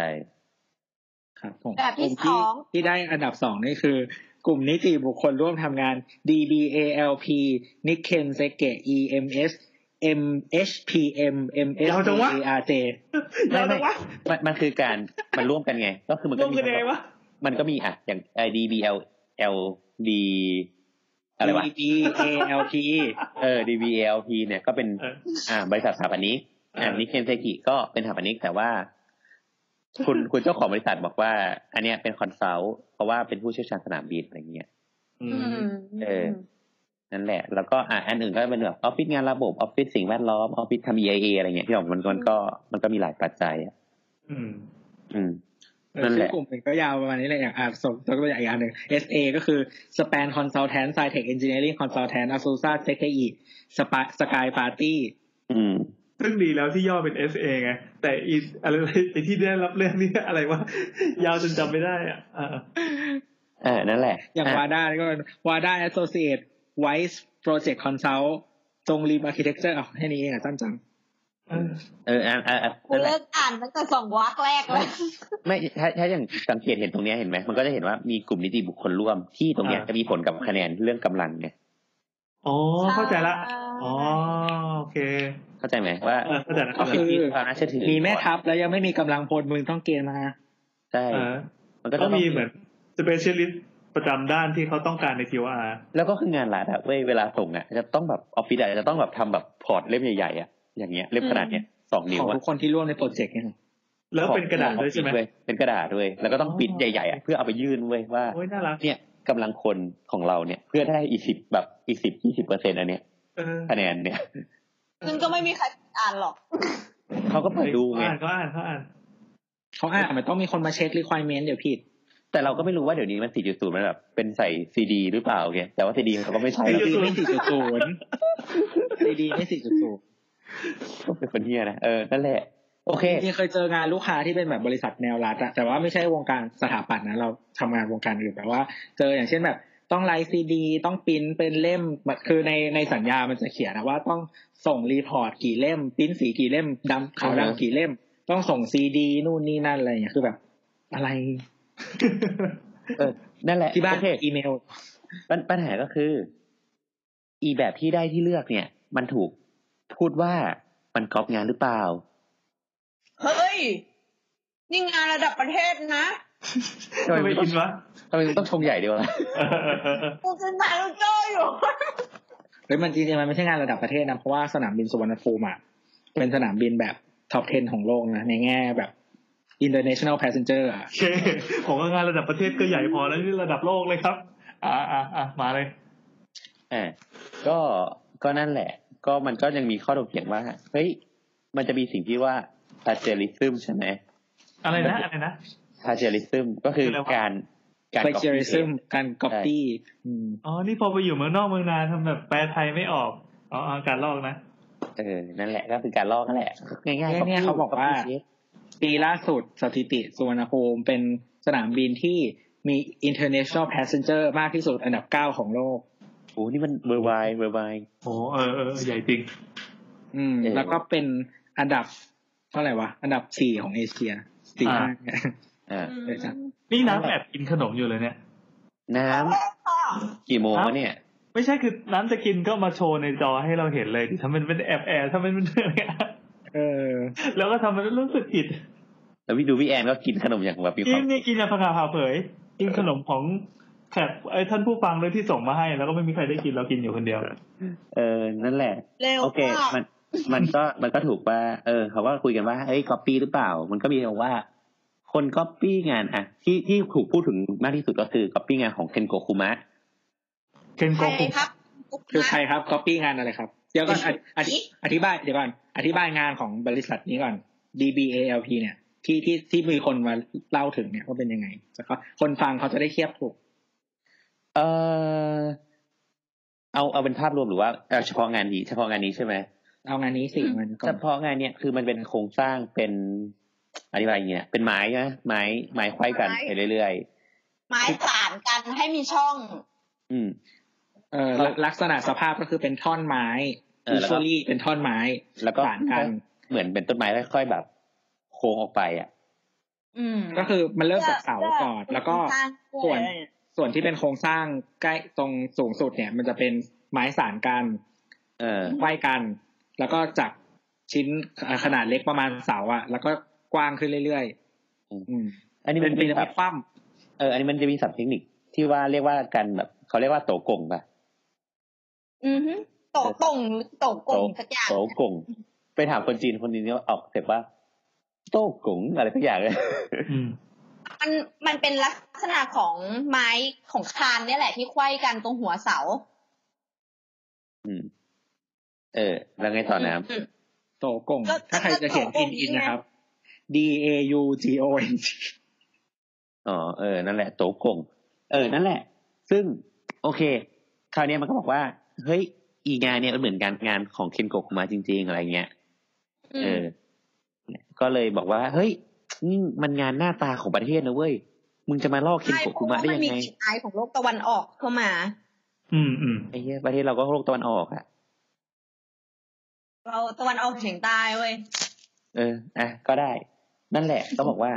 เฮ้ แต่ ย ว่ารากความจริงอะรากวัฒนธรรมของประเทศเรามันคืออินเดียนะเว้ย เออไม่เป็นไรไอ้เรื่องไอ้เรื่องแบบ มัน represent ความเป็นไทยไม่เป็นไทยอ่ะเดี๋ยวไปเถียงกันตอนท้าย แต่ว่า ตอนท้าย EP นี้แม่งต้องเด็ดมากแน่ๆเลยมาดูบิวกันจังเลยนะ อ่ะยังไงต่อครับ หรือว่าจะออกมาตอนสักหนึ่งชั่วโมงสี่สิบนาทีอะไรเงี้ยแล้วลองฟังดู กันไม่ให้คนไปกรอฟังใช่ไหม เออเออนั่นแหละ มันก็มีการเถียงกันว่า เอ้ยหนึ่งคืองานระดับชาติขนาดเนี้ย ระดับโลกระดับโลกขอ ระดับ แก้ โลกระดับโลก ระดับโลกเนี่ยมึงไปลอกงานคนอื่นแล้วว่าประเทศไทยจะเอาหน้าไว้ที่ไหน อันนี้คือชาวเน็ตปะ ชาวเน็ตเนี่ยตัวทัดไปหมด เออ เดี๋ยวนี้เวลาไม่มีมีเฮียอะไรก็โทษชาวเน็ตไปก่อนเราไม่รู้เป็นใคร เออดีดีมันเราจะได้โทษได้อย่างสนุกปาก อ่ะมีอะไรอีกอะที่ อ่า ที่แอนเห็น ในวงการที่แอนมีคนพูดอะไรบ้าง เฮ้ยเราไม่ได้อยู่ในวงการ อ่ะวงการนอกวงการอะพี่แอนปัอ่าดปัดมาสักหน่อย อะไร ค แต่ วะ นทั่วทั่วๆไปคนทั่วทั่วๆไป ก็ข้อหนึ่งข้อหนึ่งคือเอ่อเหมือนเหมือนกรอบมาใช่ไหมข้อสองคือไม่ไทยเลย เออ ใช่ไหมอันนี้ อืม อันนี้จะเป็นประเด็นได้ไหม ใช่ ใช่ ใช่ ใช่ ใช่ ก็ไม่ไทยเลยแล้วก็เอ่อก็นอกนั้นก็มีมีแบบเรื่องเอ่อเราพูดได้บอกว่าพวกเฮ้ยหัวกันเปล่าวะ อ่าอ่าอ่า อ่าด้วยคนอ่าหัวหรือเปล่าวะเส้นสายหรือเปล่าวะอ่าอันแต่อันนั้น อันนั้นเรายกไปไหมเราไม่พูดไหม เออก็ก็เดี๋ยวอันนั้นเดี๋ยวว่ากันอีกทีตอนท้ายละกัน อ่าโอเค อ่ะ ก็ ก็อยากรู้ว่ามันมีอะไรบ้างที่แบบคนพูดถึงในงานนี้เพื่อเพื่อคนทั่วไปไม่ได้ตาม อ๋อแล้วก็ อืม เฮ้ยจริงๆคือตั้งแต่วันแรกที่ข่าวนี้มันออกมาตอนแรก ๆ มันจะอยู่ในแค่กลุ่มของวงการสถาปนิกก่อน ใช่ คือเราเราก็อยู่ในกลุ่มในกลุ่มพวกสถานีคือตัวเองก็ไม่ได้เป็นแล้วนะแต่ก็สนใจก็มีเพื่อนที่อยู่ในวงการเนี้ยเขาก็มาพูดกันพูดกันเสร็จปั๊บเริ่มเป็นไฟลามทุ่งว้าวทุกคนพูดถึงกันแล้วก็เริ่มกระจายไปสู่ข้างนอก ไปสู่วงนอก คนที่รู้จักรู้จักเอ่อคุณพี่สถานีท่านเนี้ย ก็อ่ะพูดถึงในอ่าทีมเชียร์ก็เชียร์ทีมแช่งก็แช่งแล้วทีนี้สองทีมจะซัดกันตัวเดียวเนี่ยกลายเป็นกีฬาสี อืม อ่าฮะ เฮ้ย ลากยาวเป็น เอ สัป อมึง ดาห์เสื้อเลยที แดง นี้ สลิม ด่ากันอะไรวะ ก็เราก็พบ อันนี้พี่แอนจะเต้นแข่งกับน้ำนะครับ คือเราพบทั้งคอนเทนต์ที่มีคุณภาพด่ากันเอ่อไม่ใช่ด่าเลยก็คือวิพากษ์วิจารณ์ที่เนื้องาน รวมถึงวิพากษ์วิจารณ์ที่ตัวบุคคล รวมถึงวิพากษ์วิจารณ์เรื่อง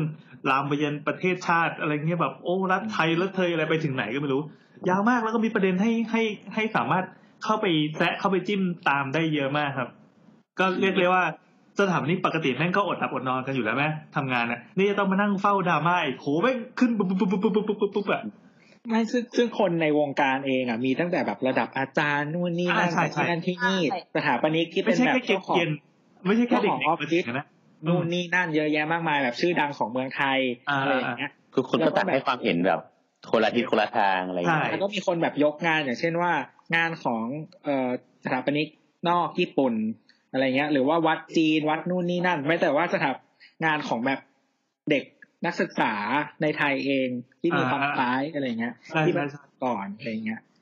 โอ้ยจากเดิมที่เราไม่เคยมีความรู้เรื่องนี้ ความรู้มาเต็มไปหมดเราเพิ่งรู้ว่าอ๋องานแบบนี้แม่งมีคนทำไปด้วยในนี่เต็มไปหมดเลยเออดี เอ ส อ นุก มีคนพูดถึงไอ้นี่ด้วยประมาณว่าอะไรวะ ใน TOR ไม่บอกเหรอว่าต้องออกแบบให้เข้ากับอาคารหนึ่ง เออ อย่า อืม โอเค อ่ะ นั่นแหละ ก็แต่ว่าทั้งหมดทั้งมวลอ่ะ คือเราเรารู้สึกว่า เอ้ย ทั้งหมดทั้งมวลเราควรจะต้องกลับมาถามก่อนว่า เฮ้ย แล้ว copy คืออะไรวะ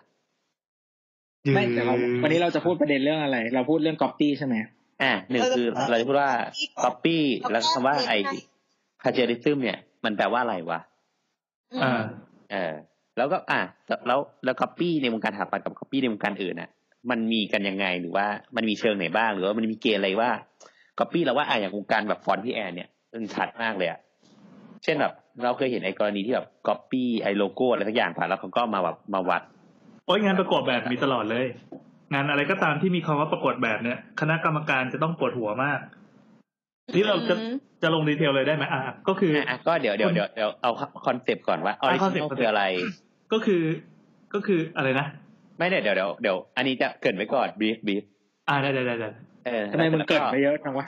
เนี่ยเกิดเหมือนแบบอีพีนี้มันจะยาวมากเลยแน่เลย ขี้ปูขี้ปูนั่นแหละ อ่า แล้วก็เสร็จแล้วก็เรามาดูในอ่ะพอพอหักจากพี่แอนเสร็จแล้วมาดูในวงการหาปันหน่อยว่าเฮ้ยในในประเทศอื่นอ่ะมีก๊อปปี้หรือเปล่า อย่างอ่ะเรารู้ว่าประเทศจีนเนี่ยแอร์คีก๊อปหรือเปล่าอะไรอย่างนี้ เออ สเตอริโอไทป์แม่งเลย อาติกเลยอ่า อ่ะประมาณนี้ประมาณนี้ก่อน โดนฟ้องแน่จะสถานทูต กูโดนเพื่อนคนจีนต่อยกู นี่เรียนท่ามกลางคนจีนด้วยนะเนี่ย โอ้ ก็ไปอยู่กับคนไต้หวันทีจะได้มีคนช่วยปกป้อง ตอนที่กูผัด เอ๊ะไอ้ครับแรกเริ่มดนตรีเราต้องคนก็ต้องคุยกันก่อนว่าออริจินอลคืออะไร และการก๊อปปี้คืออะไรก่อน ต ปะ อนนี้เราจะมาหาความหมายใช่ไหมว่า โลกของการก๊อปปี้คืออะไร คือคือไอ้คำว่าออริจินอลเนี่ย เราเราสึกว่ามันเดี๋ยวในยุคปัจจุบันอะการหาคำว่าออริจินอลมันมันยากมากๆอะว่าอะไรคือออริจินอลอะรวมถึงแบบ ใช่ บางคนก็ยังมีคำพูดบางคนแบบ บางคนก็ยังบอกว่า การที่มึงก๊อปปี้เนี่ยไอ้ยการที่มึงห้ามก๊อปปี้อะแล้วมึงก็แบบตั้งตนว่าตัวเองเป็นออริจินอลตลอดเวลาเนี่ย มันทำให้การพัฒนาแบบ creativity ไม่แบบความคิดสร้างสรรค์ไม่พัฒนาต่อยอดได้เลยอะไรอย่างเงี้ยอย่างอ่าอย่างน้ำน้ำน้ำอ่านมาอันนั้นน่ะ ของวินนี่มาคือว่าไงนะ เหรอ เออ ก่อนหน้านี้ประมาณปีสองพันสิบเจ็ดเอ่อ นัก คือปีก่อนนี่ว่า ฮะมันปี ก็ปี ก่อน ก่อน เอง ดิ นะเออ เมื่อปีก่อนอ่ะ เอ่อ มันก็มีนักกลุ่มสถาปนิกชาวดัชเนี่ยแหละ ชื่อกลุ่มว่าอะไรนะมด MVRDV เอ้ยโยนกันดีว่ะ เออเออ ก็คือเขาก็พูดถึงประเด็นเกี่ยวกับการก๊อปปี้อ่ะ ซึ่งเขาเรียกคำเนี้ยว่า originality syndrome คือมันมีช่วงหนึ่งที่เราอ่ะ พูดถึงว่าเราต้องทำการแบบอ่า copyright เป็นเอกสิทธิ์ของตัวเองบ่อยๆเยอะๆอย่างเงี้ย แล้วเขาก็พูดขึ้นมาบอกว่า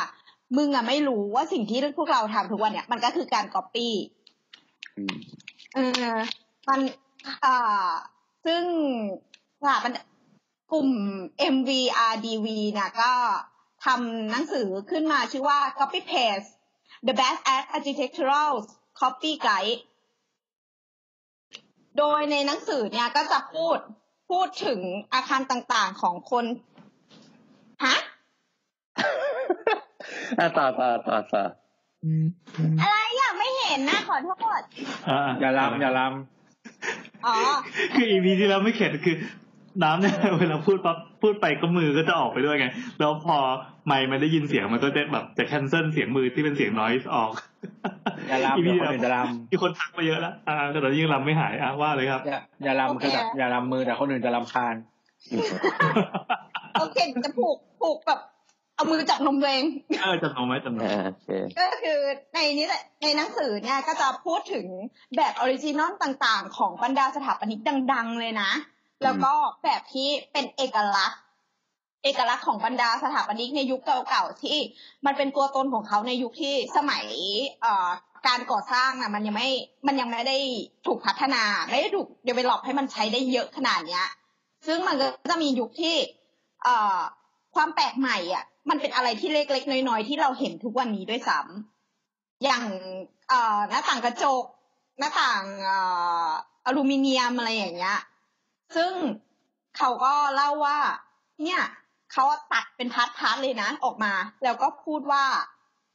ไอ้การกอล์ฟเนี่ยจริง ๆอ่ะมันคือการพัฒนาในวงการสถาปนิกนะ เพราะว่าอย่างการเรียนส่วนใหญ่อ่ะ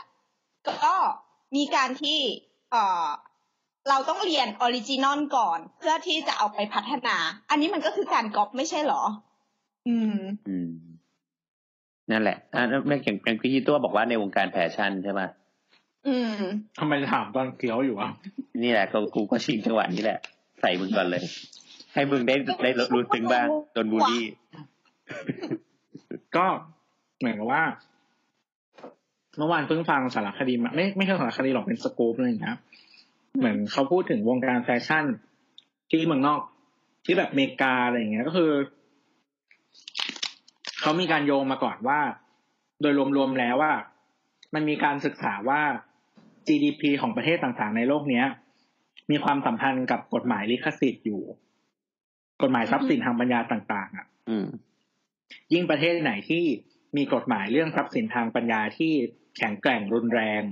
ประเทศนั้นจะมี GDP ที่ดี อ้าว อ้าวซะอย่างนั้นทำไมอ่ะ งงไหม เออเอองง เหมือนเขาบอกว่า เออเออ การที่เรามีกฎหมายด้านทรัพย์สินทางปัญญาที่ดี ที่เราปกป้องคนที่สร้างทรัพย์สินทางปัญญาเนี่ย อืม มันช่วยส่งเสริมให้คนอยากจะพัฒนา คนอยากจะสร้างอ่าทรัพย์สินทางปัญญามากขึ้น อืม แล้วก็สามารถหาประโยชน์จากทรัพย์สินทางปัญญาได้มากขึ้น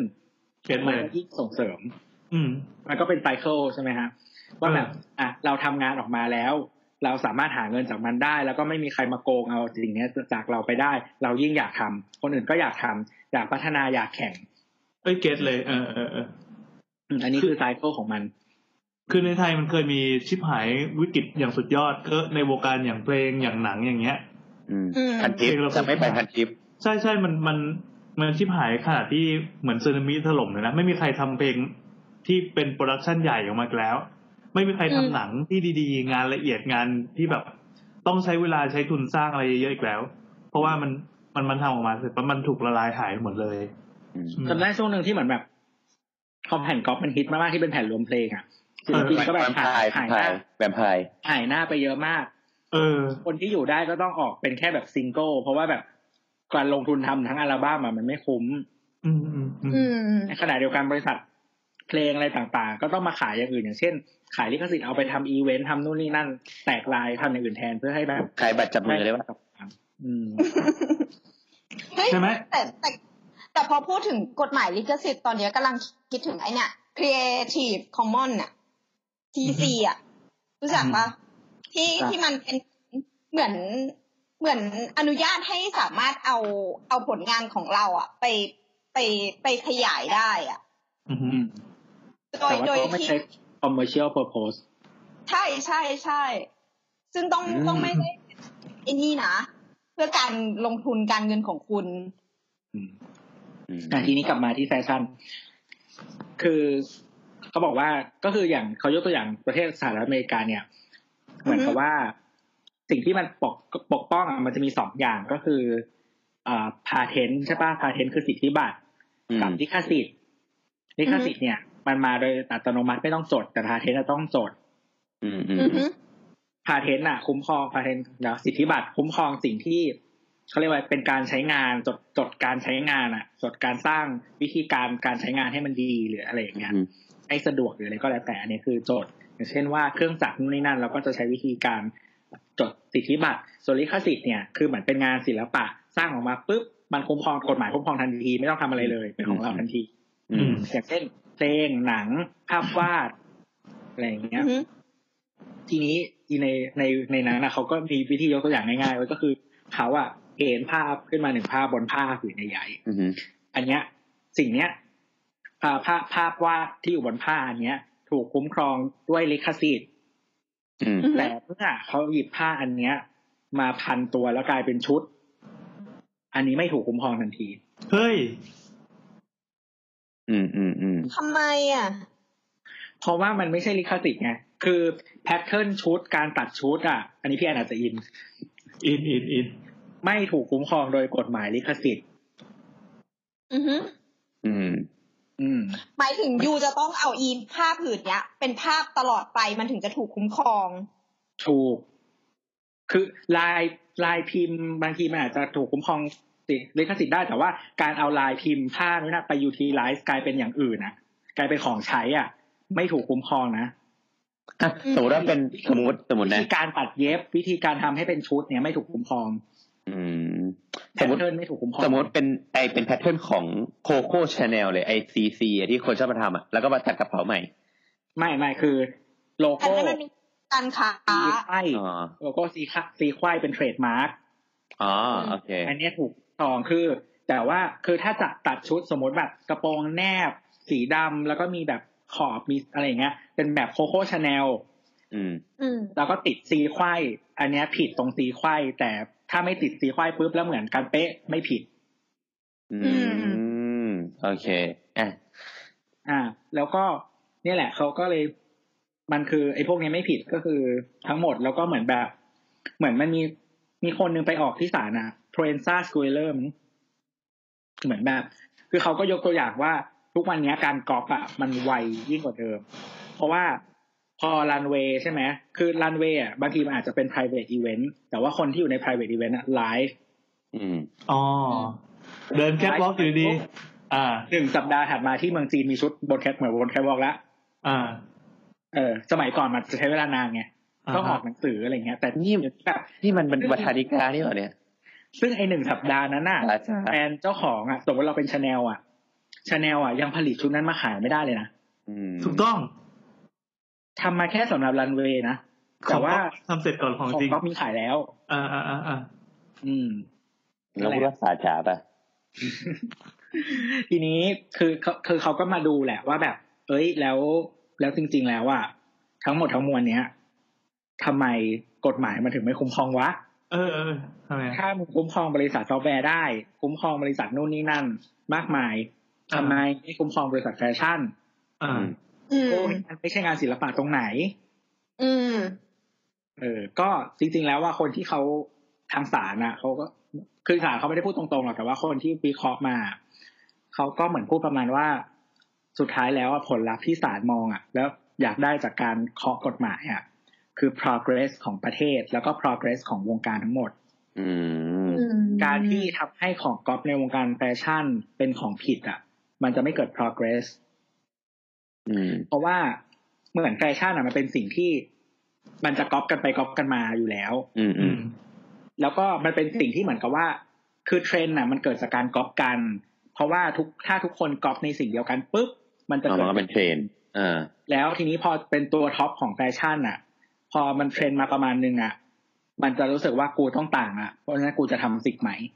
อืม ถ้ามันไม่เกิดเทรนด์แล้วคนหนีเทรนด์อ่ะ มันจะไม่เกิดวงการแฟชั่น แล้วแล้วก็คือสิ่งใหม่มันก็คือ value อ่ะ สิ่งใหม่ก็อาจจะใช่ใช่แต่ว่าสิ่งใหม่อาจจะเป็นของเดิมก็ได้นะเพียงแต่ว่าไม่เหมือนคนอื่นนะช่วงนั้นไง อืมอืม อืม ก็เหมือนว่าที่กับย้ายกลับไป มันก็จะหมุน ยุคแปดศูนย์ใหม่เก้าศูนย์ใหม่ ใช่ใช่ทีนี้เขาก็มาดูอีกแมทริกซ์หนึ่งก็คือเรื่องเงินในวงการแฟชั่น อืม คือไอเขาเรียกว่าอะไรอะแบรนด์ท็อปท็อปท็อปเทียดีไซเนอร์แบรนด์อะ อืม สมมติแบบชาแนลกุชชี่เอลบี อืม เวนซ่าสเกเลอร์อะไรเงี้ยพวกเนี้ย คือนับวันยิ่งแพงขึ้นเรื่อยๆ ไม่มีการลด อื ราม คา อืม ไปถึงว่ากราฟวิ่งขึ้น อืม ในขณะเดียวกัน Product อื่นๆ วงการอื่นอ่ะ Product มีแต่เป็นเส้นตรงและลดลง อืม อืม เพราะว่างานงานแฟชั่นถือว่าตัวเองเป็นคลาสป่ะ เพราะว่าคือเขาจะบอกเขาคือที่เขาจะบอกคือ ไอ้พวก mass production นะสมมติซาร่า อ่า H&M ก็ของจากรันเวย์มันไม่ได้ทำให้คนที่ซื้อชาแนลไม่ซื้อชาแนลนะ อ๋อ อ่า อ่า เขามีความรอยัล คือคนที่ซื้อ มั ชาแน ต่าง ล กั อะ นเนี่ยเหรอ ก็คือแบบสมมติแบบคนที่ซื้อชาแนลแบบเสื้อผ้าตัวเป็นหมื่นๆอ่ะก็ยังซื้อชาแนลเหมือนเดิม ไม่มีทางมาซื้อซาร่าแน่นอน อืมอืม เพราะฉะนั้นอ่ะ มันคนละตลาดกัน เพราะเพราะเพราะเหมือนว่า เพราะแบรนด์มันตัวเป็นคนตัว represent แบบสถานะทางสัง ใช่ คม ใช่ คือแบบ คือเขาจะบอกว่ามึงจะก๊อปก็ก๊อปไป แต่ว่าคนที่ซื้อชาแนลก็คือซื้อชาแนล อ๋ออันนี้คือสิ่งสำคัญที่ที่ศาลมองคือ มันคือเทรดมาที่สำคัญกว่าตัวของ ใช่ตัวสิ่งที่แบรนด์แบรนดิ้งแล้วก็มา represent อ่ะ มันสำคัญกว่าประมาณนั้น สมมตินารินสมมติว่า เป็นอทิตย์ นารินฟ้าออกคอลเลกชันใหม่เนี่ยโดยมีน้องเตยถ่ายแบบเนี่ย นั่นแหละ ไม่ต้องน้องเตยวะ ก็อิน ส่ ส่ ว วน นแบบ ตัว นางแบบนารินฟ้าคือน้องเตย วันนี้ ไง เพิ่งถ่ายมาวันนี้เพิ่งถ่ายมาอ่ะ very good นั่นแหละ สมมติอาทิตย์หน้าเนี่ย มีแบร ทำไม นด์ ต้องเอามึงต้องปากไว้ มีแบรนด์นารินน้ำ เออเป็นนารินน้ำมาออกแบบแพทเทิร์นเดียวกันเลย แต่ว่าใช้น้ำเป็นพรีเซนเตอร์เนี่ยนารินฟ้าก็ฟ้องไม่ได้ใช่ปะ เจ๊ง เจ๊งไง น้ำใช่ไหม น้ำอ่ะ เอ๊ะจริงๆมันก็ก็อันนี้น่าจะเปิดเผยได้นะมันจริงๆอันนี้มันก็เป็นความเจ็บปวดใครทำเสียงก็แก๊กก็แก๊กอีกเหรอวะ ตัว ตัวตัวตัวตัวตัว อ่ะงั้นเราเล่าให้ฟังแล้วกันนิดเดียวแล้วกัน คือ น่าจะเปิดเผยได้เพราะว่าคดีมันก็จบลงไปแล้ว เราก็เคยโดนลอกตัวตัวตัวแบรนด์เราอะโดนลอก อย่างนี้เลยอย่างที่ว่านี่เป๊ะเลย คือเลยฟังแล้วแบบกูอินมากเลยแต่แบบอ่ะก็ฟ้องเขาฟ้องเขาแล้วก็ผ่านไปสองศาลก็สรุปว่าเราก็แพ้ เพราะเหตุผลเดียวกับที่ตัวบอกนั่นเลย ว่าว่าคือตัวศาลบอกว่ามันไม่มีการคุ้มครองใด ๆ ก็ตามที่เกี่ยวกับแพทเทิร์นหรืออะไรก็ตาม ดังนั้นเราออกชุดมาปั๊บเราก็มีคนที่ออกชุดมาตามเป๊ะทุกประการเลย เขาสามารถทำได้ เราก็เลย อืม โอเค ต่อไปนี้กูจะอยู่ในวงการนี้ด้วยกันเข้าใจเรื่องนี้ แล้วทุกวันนี้ ร้านร้านร้านนาฬิกาก็คือไปดูร้านอื่น ที่เขาเขา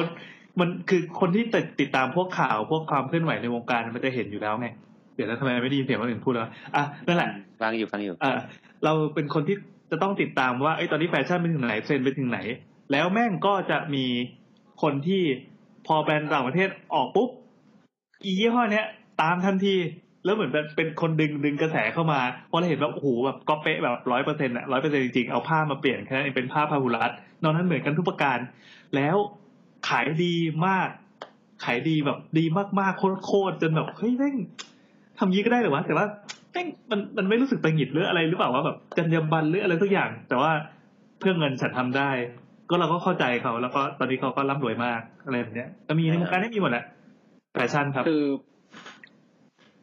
ในคนที่รวยที่สุดในโลกท็อป10เราเนี้ย มีคนที่อยู่ อยู่ในวงการแฟชั่นสองคน อ่าฮะ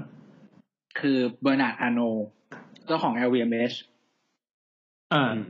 เจ้าของ LVMH คืออะไรบ้างก็คือหลุยส์ชุตองดีออ อ่า อ่า อะไรพวกนี้ อ่า พวกแบรนด์ท็อปท็อปอย่างงี้ อ่าแล้วมีหลายแบรนด์มาก แล้วก็มีในในชื่อ LVMH MH ก็คือ m o e t Hennessy พวกเหล้าอะไรอย่างนี้ อ่า อีกคนหนึ่ง เราจำชื่อเขาไม่ได้ นามสกุลออเทก้ามั้งเจ้าของซาร่า ซาร่านะไงว่า คือนั่นคือจะบอกว่านี่ไง ความรวย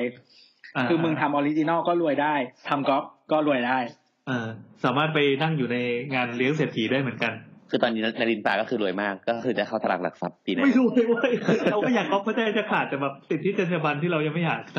ไม่หรอกก็คือจริงๆมันมีหลายหลายแบบ แต่ว่าคือมันต้องดูแหละว่าอย่างที่บอกว่ามันลูกค้าก็มีหลายแบบเหมือนกัน ำอ่า ถูกต้อง อืม คือมันมีลูกค้าไอคนที่ ที่เราบอกเมื่อกี้ว่าชาแนลรายได้ไม่ลด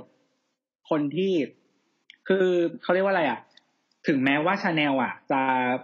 ทำแบบไหนออกมา ไม่มีใครก๊อปของชาแนลเลยอ่ะ อีคนคนนั้นอ่ะที่มันเคยซื้อของก๊อปชาแนลมันก็ไม่มาซื้อชาแนลอยู่แล้ว เออ คือมันคนละตลาดกันไง แต่ว่าถามว่าเขาแอดมายชาแนลไหมเขาอาจจะแอดมายชาแนลแต่ว่าถ้ามันมีของก๊อปที่ถูกเขาถึงจะซื้อไง เพราะฉะนั้นมันก็ไม่มีแวลูอะไรกับแบรนด์ชาแนลอยู่แล้ว อีคนนั้นอ่ะ อื อื ม ม อืม เพราะฉะนั้นถ้าเราเป็นชาแนลเราก็ไม่ต้อง ให้ มอง ชาแนล นะ ไปปราบปรามกอปเพจเอมิลเลอร์ อืม ก็ อีพวกนั้นก็ไม่มีทางมีเงินจะมาซื้อเขาอยู่แล้ว ถูก ก็ไม่มีประโยชน์ที่จะไปปราบปราม ถ้าใช้ตรรกะชุดนี้กับวงการโทรศัพท์มือถือล่ะ เช่น แต่กำลังจะบอกว่าแต่แต่แต่อีกนิดนึงอีกนิดนึงคือ แต่ว่า อ่ต่อ แต่ว่าต้องเป็นชาแนลด้วยนะ ถึงจะทำแบบนี้ได้ คือไม่ใช่ ใช่ไง ทุกคนที่แบบอยู่ใน ใช่ไง โพสิชันนี้ไง ใช่ไง อืม เออ ก็คือในถ้าชาแนลถ้าเป็นมือถือปุ๊บมันจะเหมือน Apple นิดนึง อ่ะอ่ะ คือมันมีคนที่แอดมาย Apple มากมาย แต่ไม่มีวันซื้อ Apple อยู่แล้ว อ่ะฮะ แล้วทีนี้มันก็เลยมีช่องว่างอย่างเช่น คนที่ทำก๊อป Apple เหมือนเหมือนเหมือนเหมือนเหมือน เหมือนยิ่งกว่าเหมือนอีกเหมือนเสื้อยืดแอปเปิลทำเองอีก คือไอ้เรื่องไอ้ไอ้ตอนที่ Apple ออก iPhone 10 แล้วมีแบบอีคัดอัพ ติ่ง มิติ่งอ่ะ อ่า มันเป็นเรื่องที่เห็นชัดมาก อ่า อืม เป็นเรื่องที่เห็นชัดมากว่าแบบมีคนทำตามเยอะ แม้แต่ Google เดี๋ยวรอดู Google อ่าอ่าเดี๋ยวเราดู ใกล้เปิดตัวละ เออ แล้วคือแบบ คือแล้วสิ่งที่มันตลกคือแล้วคือ คืออ่ะเราเราเป็นสิ่ง Apple อยู่แล้วใช่ไหมแต่ว่าเราก็ เราก็ไม่ได้อะไรแต่ว่าหมายถึงว่าความตลกมันคือเหมือนแบบยี่ห้ออื่นทำตามด้วยการมีติ่ง แต่ว่ามึงยังมีคางข้างล่างอยู่อะ อ่าอ่า เหมือนแบบมันก็เลยเหมือนกับว่าอ้าวแล้วมึงจะทำติ่งทำไมวะ คือแบบมันก็ต้องเว้นข้างล่างอยู่ดี เว้นข้างล่างเว้นข้างบนทำไมอะไรเงี้ย อืม เออแต่ว่านั่นแหละมันก็ทำให้มีคนซื้อไงคือทุกวันนี้แบรนด์ที่ขึ้นมาขายดีแบบ oppo vivo อะไรอย่างเงี้ยมันก็มีรุ่นที่เหมือนทำเหมือน Apple มาแล้วทั้งนั้นอะ เออเออเออ อืม นั่นแหละ ก็คือมันก็มีคนที่พร้อมจะซื้อสิ่งเหล่านี้อะไรอย่างเงี้ยแต่ว่าคนพวกนี้ก็ไม่มีทางเป็นลูกค้า Apple อยู่แล้วไงถ้าคุณ position Apple อะคุณก็ไม่ต้องมองคนนี้ อืม แต่ถ้าคุณเป็นคนที่แย่งลูกค้ากับเขาอยู่อะสมมติคุณเป็นซัมซุงที่จับลูกค้ากลุ่มนี้ด้วย อ่า หมายถึงว่าซัมซุงคือซัมซุงโปรดักต์มันหลากหลายกว่า Apple ใช่ไหม อืม ถ้าคุณเป็นซัมซุงที่จับโพซิชันลูกค้าเดียวกับคนที่ซื้อ oppo กับ vivo ด้วยอ่ะ ก็ต้อง อ่า คิดต้องหาวิธีมาแก้ไง ตลาดกลางถึงล่าง อืม ได้ แต่ว่า อ่าอ่า ในวงการสถาปัตย์อะมันกลับแตกต่างเว้ยหนึ่ง ครับ เพราะว่าพอมันเป็นอาคารอะมันใช้เงินมหาศาลในการที่จะทำโปรดักออกมาหนึ่งชิ้นอะ อืม ดังนั้นการถูกก๊อปหนึ่งครั้งอะมันเป็นเรื่องที่ใหญ่ อืม อืม ดังนั้นเราเราเราจะเห็นมากกว่าอย่างเมื่อประมาณปีสี่ปีที่แล้วปีสองพันสิบสามสองพันสิบสี่มีก๊อปงานของซาฮาฮาดิดขึ้นมาที่จีนก็คือ เสด็จแม่นะครับ ใช่ ก็คือคุณแม่อะไปทำงานให้กับโซโห ก็คือเอ่อ ออฟฟิศทาง จริง หวังจริงโซโห จะชื่อโปรเจกต์ที่เจแกตั้งตั้งชื่อชื่อกาแล็กซี่โซโหนะ อืม ก็พอไปทำจริงก็ต้องเปลี่ยนชื่อเป็นหวังจริงอะนะ อ่าหวังจริง ก็เป็นแบบ เป็นเป็นรูปบับเบิลอะค่อนข้างได้รับการพูดถึงด้วยงานเนี้ย ก็ ขอชื่อใหม่ดิว่าว่าว่าเราต้องไป Google คำว่าอะไร จริงๆก็ก็พิมพ์ว่า Galaxy Soho ก็ได้ปะ เอ่อกาแล็กซี่โซโหก็ได้มั้ง Galaxy Soho ก็เจออ อ่าโอเคโอเคเจอละเจอละ เนี่ยเราเจอใน Art Daily อ่า เราเจอใน ก็คือ Google Image งานงานเนี้ยมันก็ค่อนข้างได้รับการพูดถึงในวงการสถาปัตย์พอสมควร อ่า ทีเนี้ยปรากฏว่าระหว่างที่กำลังสร้างอยู่เนี่ย แล้วก็แบบเปิดเผยงานชนะประกวดเอ่อชนะแบบนู่นนี่นั่นได้รับรางวัล ปรากฏว่า เอ่อไออาคารเนี้ย มันถูกตั้งอยู่ในเบงจิงใช่ไหม เคยจริง แต่ว่า ปักกิ่งปักกิ่งปักกิ่งปักกิ่ง เออก็เบงจิงก็ปักกิ่งไง ครับ อ๋อออกแค่สำเนียงนึงนะ ก็ทีเนี้ยมันก็มีอาคารที่คล้ายๆกันเนี้ย เกิดขึ้นที่อื่นในจีนด้วยอย่างที่ฉงชิ่ง ซึ่งคุณป้าซาห้าเนี่ยก็แองกี้มากก็เลยบอกว่าเฮ้ยไม่ได้ว่ะ งานอะงานอันเนี้ยมันควรจะมีแค่หนึ่งเดียวในโลก เออ อืม ก็เลยคุยกับแชร์แมนของโซโหเลยนะ คนที่เป็นบิลเลียนนะบิลเลียนเนร์นะคนรวยมาก รวย ก็บอกว่าทำยังไงก็ได้อะที่จะแบบไม่ให้อาคารเนี่ยถูกสร้าง เขาก็ไปฟ้องกันนั่นแหละ ทีนี้พอเหตุการณ์ที่ถูกก๊อปในจีนน่ะ มันก็เลยเป็นกระแสในในวงการสถาปัตย์นิดหนึ่งเรื่องเรื่องการถูกก๊อปถูกเอามาพูดถึงเรื่องสิทธิลิขสิทธิ์ของของบรรดาสถาปนิกที่เอ่อพอคุณออกแบบแล้วคุณขายแบบให้โอนเนอร์แล้วเนี่ย พอแบบมันถูก คือมันคือ เอามาอยู่บนพับผิด copyright ของ owner แล้ว ใช่ ฮะ มันคือสิทธิ์ของโอนเนอร์ไง ใช่ใช่ใช่ในในแง่สิทธิ์ของโอนเนอร์ไง แต่ว่ามันอันนี้กำลังพูดถึงในเวทีโลกไงว่าประมาณว่าพอมันพับบิกไปแล้ว แล้วมีคนที่แบบ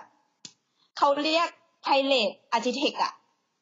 ก็คือพวกโจรสลัดที่พอเห็นแล้ว แล้วก็มีความรู้ระดับหนึ่ง ก็สามารถที่จะทำแบบอย่างเนี้ยได้อีก อ่า ซึ่งซึ่งคนที่มาเปิดเผยว่าอ่าพอมีฟ้องอันเนี้ยเขาก็พูดว่าแบบที่ชนะรางวัลของซาฮาเนี่ย ไม่ได้ถูกก๊อปแค่ที่นี่ที่เดียว มันจะมีอีกเยอะมาก เพราะว่า อืม สิ่งที่เขาก๊อปอ่ะมันคือไอเดีย อืม เออซึ่งซึ่งมันจะถูกเอาไปใช้ไง ทีเนี้ยก็เลยตอนนั้นน่ะ ก็วงการสถาปนิกก็เลยพูดกันถึงว่า พอลิขสิทธิ์มันถูกขายออกไปอย่างเงี้ย เราจะสามารถแบบปกป้องตัวเองอะไรได้ไหมอะไรอย่างเงี้ยเขาก็มีคนอ่ะ มาพูดถึงเป็นเป็นนักกฎหมายที่ทำงานเกี่ยวกับสิทธิอย่างเงี้ยอยู่เขาก็พูดว่าเฮ้ยถ้าการจะปกป้องสิทธิ์ของตัวเองอ่ะ คุณควรจะยอมรับอย่างหนึ่งก็คือแบบของเราอ่ะ มันเป็นอาคารใช่ไหมมันจะต้องถูกพัฒนาแบบอย่างแน่นอน ใช่ ดั ใช่ งนั้นอะ ใช่ การพัฒนามันควรจะผ่านจากอาร์ติเทคคนเดียวเอ่อไม่ใช่ไม่ใช่ ไม่ใช่อาร์ติเทคคนเดียวมันเป็นเพอร์ซนอลไม่ได้ หมายถึงเจ้าของผลงานน่ะ อืม อาจจะเป็นทีมหรืออาจจะเป็นเป็นคุณป้าสาห้าก็ได้อะไรอย่างเงี้ยแต่คุณป้าสาห้าต้องได้รับการรับรู้ในการปรับแบบ หรือว่าแบบเนี้ยถูกไปสร้างอีก สองก็คือในกรณีที่โอนเนอร์อะเอาแบบเราไปแล้วอะมัน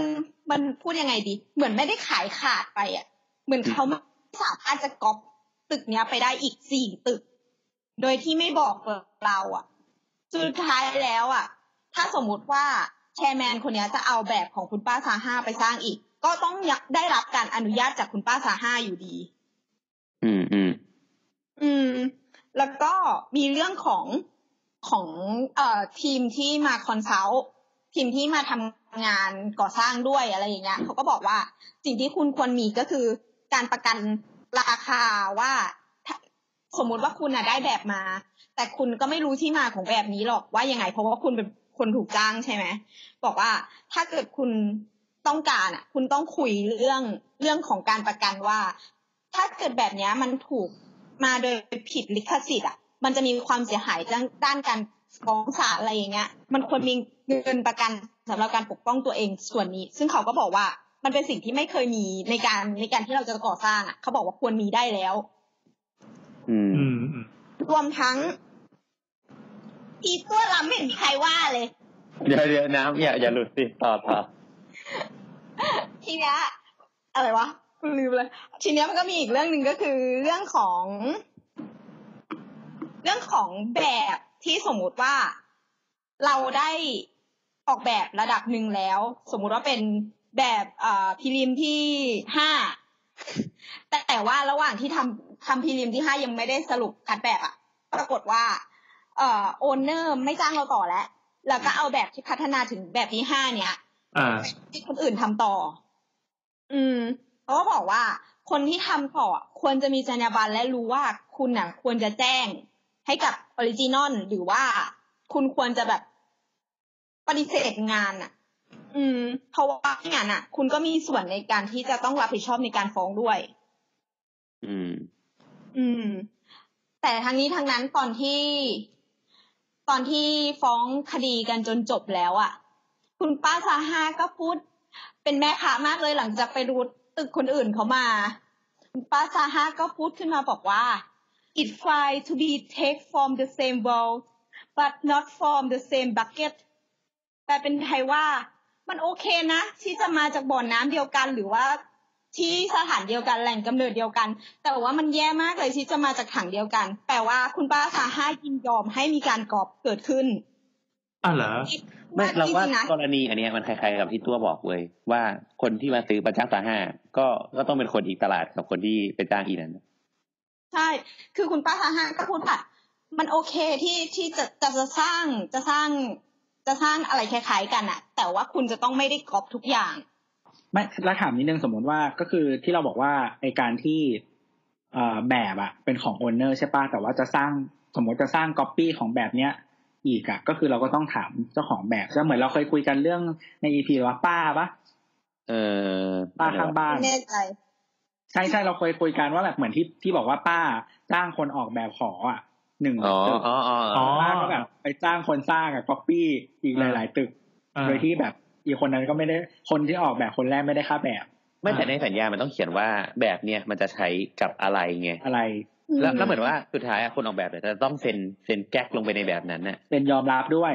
ยอมยอมรับคิดออกไหมว่าโอ หมาย เค ถึงว่า สัญญา คือสัญญามันบายดิ้งทั้งสองฝ่าย ถูกแต่ว่าเวลาเวลากรรมสิทธิ์ของการเซ็นแบบอะที่จะก่อสร้างอะ อืม สมมติว่า คนเอง ตัว ก็ต้อง ตัว กลับมา จ้า เซ็ ง น ตัวจ้างตัวจ้างกูออกแบบใช่ไหม ม เออ เราตัวก็จะได้ตัวก็มีสัญญาให้เราว่า ตัวจะจ้างเราด้วยคืนค่าแบบเท่านี้เท่านี้เท่านี้เท่านี้ ถูกต้องไหมเออ โดยจ้างนายคนนี้ พอเสร็จแล้วอะโปรดักที่เราคุยด้วยกันเนี่ยพัฒนากันเสร็จแล้วอะมันก็จะได้แบบมาหนึ่งเล่ม อืม ซึ่งไอแบบเล่มเนี่ยมันก็คือว่าเราอะจะต้องเป็นคนไปเซ็น อืม อืม เซ็นยอมรับแล้วก็ไปยื่นให้เทศบาล หรืออบตในการอนุมัติการก่อสร้าง อันเนี้ยก็คือเป็นไลเส้นของเราลิขสิทธิ์ของเราเว้ยคราวเนี้ยความตลกมันก็คือ ถ้าเกิดตัวเอาแบบเนี้ยไปใช่ แต่ว่าเป็นสถาปนิกคนอื่นเซ็นเนี่ย มันก็ต้องได้รับความยินยอมจากเราเว้ยที่เป็นออริจินอล อืมเข้าใจละ อืม เออไม่แต่ว่าทีเนี้ย พอถ้าสมมติว่าถ้าเป็นการเห็นจากการสร้างเสร็จแล้วอะแล้วไปทำใหม่อ่ะ โดยที่ยังไม่เคยเห็นแบบนะก็คือแบบแค่แบบดูแล้วแกะแบบถูกปะ เหมือนไม่ได้เห็น ใช่ ดอทโค้ดของมันนะไปเห็นแบบไฟนอลโปรดักต์แล้วอย่างเงี้ย อืม อืม อืม อันนี้ถ้าเป็นวงการอื่นมันก็ไม่ คือมัน มันอาจจะไม่ถูกมอรัลแต่ว่ามันไม่ก็ไม่ผิดกฎหมายนี่ถูกปะ คือคือเราคิดว่าในวงการสถาปัตย์อะเอ่อไม่รู้ในวงการสถาปัตย์ในในเราว่าในวงการสถาปัตย์ทุกคนจะต้องทำไว้ก็คือสิ่งที่ที่เรียกว่าเปิด Pinterest เราดูอะ อืม อินสปิเรชัน เออแล้วทุกคนก็บอกว่าเอ้ย proportion ขนาดเนี้ยขนาดอาคารสามคูณสามตรงเนี้ยห้องประมาณเนี้ยโอเค สมมุติว่ากูบอกว่า มีแบบมีไอ้เบือกสักคนทำสามคูณสามมาเนี่ยแล้วก็บอกว่าเฮ้ยสเปซเนี่ยต้องสีเท่านี้เท่านี้เท่านี้เลือกสีแบบเนี้ยดีอ่ะอย่างเงี้ยกรอบหรือเปล่า ไม่แต่ว่าคอนเซปต์บางอันอ่ะ มันโซแบบเขาเรียกว่าอะไรอ่ะ มันโซง่ายอ่ะ ที่จะเห็นอ่ะ แต่ว่าแบบสมมติของบ้านสหาอย่างตึกกาแล็กซี่โซโหเนี่ย มันก็คือมีความแบบใหม่ประมาณหนึ่งเนกอะปะมันมีความแบบ อืมเออ มันก็ไม่ใหม่ เออ คือเนี่ยสำหรับกูอะกูรู้สึกว่ามันไม่ใหม่ เพราะว่าอย่างอ่ะแมสก็ทำเนี่ย มามายาซอนเนี่ยก็ทำอะไรเงี้ย เออ อืม ซึ่งมันก็มีคนทำจริงๆ เพราะว่าโปรแกรมเดี๋ยวนี้มันเอื้อให้เกิดการสร้างฟอร์มแบบนี้จริง ๆ อะไรเงี้ย อืม แต่ว่าโอเค สมม ไม่ ติ แต่ ว่า ว่าถ้าเซิร์ชอะไรอย่างเงี้ยเซิร์ชได้เหมือนกันนะคือพิพิมพ์ชื่อตึกเดียวกันเลยนะ Galaxy Soho แล้วก็ใส่คำว่าฉงชิ่งลงไป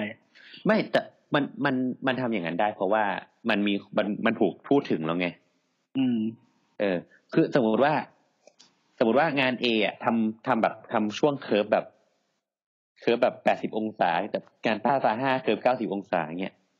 ไม่คือสิ่ง มันก็ สิ่ง คนละ ที่เราจะสิ่งที่เราจะสื่อก็คือหมายถึงว่า ความจริงแล้วมันก็เขาเรียกว่าอะไรอ่ะ คือเหมือนเห็นแล้วเราก็ไปทำใหม่ ความจริงมันก็คือไม่ผิดทางเทคนิคอะไร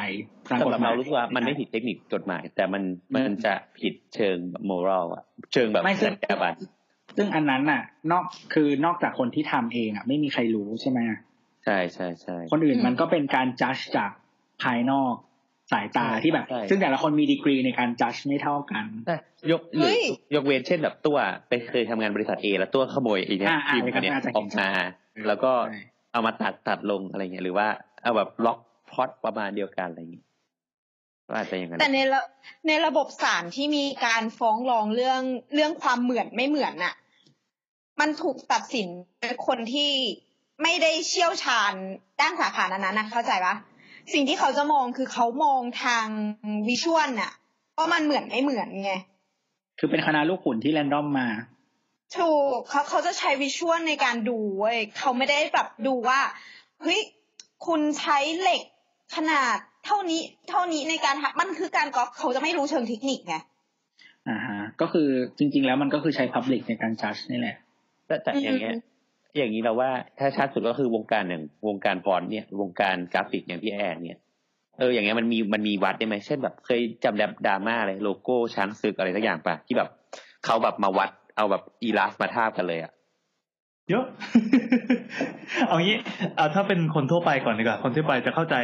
ง่ายกว่า ก็อย่างเช่น iPhone อีกแล้วไอไอโฟน10 ที่มีติ่งเนี่ย เ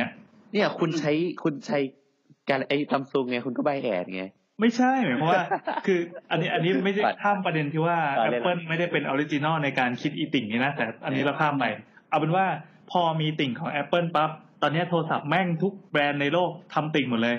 เออ อืม เออ อันเนี้ โด ย ยไม่มีเหตุผลด้วย อ่ะมีเหตุผลมีเหตุผลก็ก็จริงๆมันก็มีมีข้อดีของมันแหละก็เช่นแบบมันสามารถขยายพื้นที่หน้าจอหรืออะไรก็แล้วแต่ได้ แต่เอ่อก็จริงๆมันมีคนหนึ่งที่พูดขึ้นมาได้อย่างน่าสนใจเขาบอกว่า จริง ๆ แล้วอ่ะที่แบรนด์จีนต่างๆก๊อปไอโฟนอ่ะคือไม่ได้จะเอาฟังก์ชันหรืออะไรมาหรอก มันเป็นการเขาเรียกว่าเป็นการทำเขาจริงๆเขาใช้ภาษาอังกฤษนะแปลเป็นไทยประมาณว่า อ่าเหมือนเหมันทำมาร์เก็ตติ้งด้วยความดึงความอิจฉาของคนมาเป็นจุดเป็นจุดที่ทำให้เกิดการลอกเรียนอะ อืม เออ ดังนั้นถ้าคุณรู้สูตรเนี้ยแล้วก็ไปก๊อปไอโฟนยังไงคุณก็ขายได้ เออ ดังนั้นมือถือจีนตัวเนี้ยไมันจะเป็นตัวโอตัววีตัวอะไรก็แล้วแต่ หรือว่าแม้แต่มือถือของฝรั่งเอง หรือว่าฝรั่งร่างจีนเอง ตอนเนี้ยก็จะทำแบบเดียวกัน เออ แล้วผิดกฎหมายไหมไม่รู้ คืออ๋อในในในวิดีโอเรื่องแฟชั่นที่เราดูอ่ะ อ่า เขาบอกว่าถ้าอยากให้ผิดอ่ะ ไปจดสิทธิบัตร อืม อ่า จดได้แพทเทิร์นอ่ะจดสิทธิบัตรได้ แฟชั่นเสื้อผ้าเนี่ยเหรอ ใช่ใช่ อ๋อ ต้อง แต่วันที่คนจดอ่ะ กว่าจะได้แกรนด์พาเทนอ่ะสมมติผ่านไปแล้วห้าปีเทรนด์มึงเอาไปแล้วมึงจะไปฟ้องใคร อ่าอ่าอ่าอ่าอ่าเพราะว่ามันมันมีกระบวนการเออเรานึกออก เออ เรานึกออก เพราะมันเคยมี ก็เลยเหมือนแบบ เออมันเคยมีกรณีรถยนต์เหมือนกันที่เขาฟ้องกันอ่ะว่าโหรถยนต์แม่งจำไม่ได้ว่าสมมติว่ายี่ห้อ A ลอกยี่ห้อ B แต่กว่าคดีจะสิ้นสุดเนี่ย ยี่ห้อ A แม่งขายไปจนไอ้ไอ้ยี่ห้อที่ลอกอ่ะแม่งขายจนขายดิบขายดีจนตกรุ่นไปหมดแล้ว โอเคกูยอมจ่าย อะไรอย่างนี้ก็แล้ว คือ แต่ ก็รวยไปไม่รู้เท่าไหร่แล้วอ่ะ ใช่ใช่ใช่ก็เป็นกลายเป็นว่าไอ้กฎหมายคือความยุติธรรมมาช้าเกินไปจนมันไม่คุ้มอาทีนี้ คื กั อวกงการ ระโดดอ่าคว ง รับ การแฟชั่นอ่ะมันยากเนี่ยแต่ว่าถ้าเป็นวงการเทคอ่ะจะเห็นมันฟ้องกันตลอดเวลา เพราะว่าเหมือนบางเทคบางชิ้นอ่ะ ใช้ใน Product มาเป็นสิบสิบปี อืมอืมอืม มันย้อนกลับไปฟ้องทันไง อืม แต่ว่าถามว่าแบบโอเคบริษัทมันจะถึงขั้นเจงเลยไหมก็ไม่เพราะแบบ Apple ก็ฟ้องซัมซุงซัมซุงก็ฟ้อง Apple Apple ฟ้องคอคอมอะไรก็ฟ้องกันไปแบบบทกันไปเป็นหมื่นหมื่นพันพันล้านก็ยังไม่มีใครเจงเลย อ่า ก็คงขายได้เป็นล้านๆนะนะ นั่นแหละก็ทีนี้จะบอกว่าวงการโฆษณามันก็มีพวกดราม่าพวกนี้เหมือนกัน อืม เออแบบเนี่ยไอ้ก๊อปกันอะไรอย่างเงี้ยนี่มันมีเลเวลทั้งที่แบบว่า โอเคเราเห็นโฆษณาจากคนอื่น เมืองนอกหรืออะไรเงี้ยแล้วมาทำตามมาเรียนแบบ อืม เพื่อแบบมาอัดแอปแล้วก็อัดแอปให้เป็นเกี่ยวกับเป็น Product ใหม่อะไรเงี้ยอันนี้มีก็มีเยอะ อืม แล้วก็มีอีกแบบหนึ่งก็อย่างเช่นว่า อย่างที่เราเล่าว่ามี pitching ใช่ไหมสมมติเราไม่ใช่คนที่ pitching ชนะ แต่ลูกค้าเอาของเราไปให้อีกเจ้าหนึ่งทำเอาไอเดียเรา เอาแบบ strategy เราเอา visual เอา storyboard เราให้คนอื่นทำอะไรเงี้ย ก็มีจริงๆ ถ้าใครอยู่ในวงการโฆษณาน่าจะเจอมาหมดแหละ อืม ซึ่งสุดท้ายแล้วมันเป็นสิ่งที่ฟ้องหรือทำอะไรไม่ได้เลยนะ อืม ก็ต้องก็ต้องยอมยอมกันไปอะไรเงี้ย เออ แต่ว่ามันก็มันก็ดำทำได้แค่เหมือนแบบ กูก็แบกลินลูกค้าไม่อยากทำกับคนนี้ละอะไรเงี้ยก็ได้แค่นั้น เงาเงาๆนะ เออ มันคือมันมันยากอะ่ะ แล้วจริงๆแต่คือไอวงไอการเป็นโฆษณาเนี่ย อย่างเช่นสมมติ คือถ้าเป็นปริ้นน่ะ จะเห็นชัดมันง่าย มันมีดีเทลแค่นี้ใช่ปะ อืม หมายถึงว่าคือไอเดียของปริ้นท์อ่ะ มันโฆษณาปริ้นท์มันเป็นของที่ต้องไอเดียชัดมากดังนั้นการวางการแบบเอาอะไรมาตัดต่อหรืออะไรอย่างเงี้ย มันก็จะเห็นชัด อืม แต่ว่าพอเป็นแบบเอ่อโฆษณาอย่างเช่นวิดีโออะไรอย่างเงี้ยที่เป็นที่เป็นแอดวิดีโออะไรอย่างเงี้ยบางทีมันเห็นเห็นยากไงเหมือนหนังอ่ะเพราะว่ามันมีหลายช็อตหลายซีนด้วยนั่นบางทีอาจจะก๊อปซีนนี้มาจากคนนี้ก๊อปซีนนี้มาจากคนนี้เล่าเรื่องมาจากอีกคนหนึ่งอะไรอย่างเงี้ยมันก็จะไปไกลแล้วมันก็อาจจะเลยคำว่าก๊อปไปแล้ว อืม เพราะมันเป็นการแบบทำใหม่แล้วไงก็พูดยาก อืม โอเค วงการกราฟิก ครับ อืม เอาที่เป็นที่โด่งดังที่สุดในโลกในช่วงอ่าสามปีที่ผ่านมาแล้วกัน ตอนเนี้ยเรากำลังจะเข้าสู่โตเกียวโอลิมปิก ปีสองพันยี่สิบเออ อ๋อนึกออกแล้วนึกออกแล้ว เขาออกแบบโลโก้ ก็มีการประกวดแบบนี้แหละ ปรากฏว่าเอ่อรางวัลเอ่อคนที่ชนะการประกวดแบบโลโก้เนี่ยเขาอ่ะลองลองให้ไปเสิร์ชดูแล้วกันว่าเป็นเอ่อโตเกียวอะไรนะ ต้องค้นคำว่าอะไรเดี๋ยว เดี๋ยวเดี๋ยวเดี๋ยว ก็ คนให้ โต ก่อน เกียวโอลิมปิกโลโก้อย่างนี้แล้วกันนะฮะลองไปเสิร์ชดูแล้วกัน มันจะมีอันหนึ่งที่ มันมีนี่เขียนว่าโตเกียวโอลิมปิกโลโก้ plagiarism เขีย อ่านั่นแหละ ไว้ นั่นแหละนั่นแหละเอานี้ก็ได้เอานี้ก็ได้ ถ้าสะกดไม่ถูกก็เอาโตเกียวโอลิมปิกโลโก้เฉยๆก็ได้ แล้วเราจะเห็นว่ามันจะมีโลโก้อันห แต่ นึ่ง มันจะเป็น ที่ โลโก้ใหม่ป่ะพี่ เอ่อมีมีตอนนี้ก็มีละ ก็มันจะเป็นโลโก้เหมือนคล้ายๆเป็นตัวทีแล้วอ่ะตัวทีหรือเปล่าวะตัวทีหรือเปล่าก็ไม่รู้ เขาตั้งใจให้เป็นตัวที เออใช่ใช่คือหน้า จริงๆอ่ะมันจะเป็นแท่งตรงๆมา อ่า แล้วก็ เป็นแท่งตรงๆ มีติ่งของแบบเหมือนฟอนต์เซรีฟอะของตัวทีด้านบน อ่าฮะ แล้วก็มีวงกลมอีกด้านหนึ่ง อ่ามีวงกลมที่เป็นวงกลมสีแดงของของญี่ปุ่นนะแล้วก็ข้างล่างเขียนว่าโตัวเกียวยี่สิบยี่สิบอย่างนี้ แต่ทีเนี้ยก็มีคนไปจับได้ คือญี่ปุ่นนะเขาจริงจังเรื่องการการ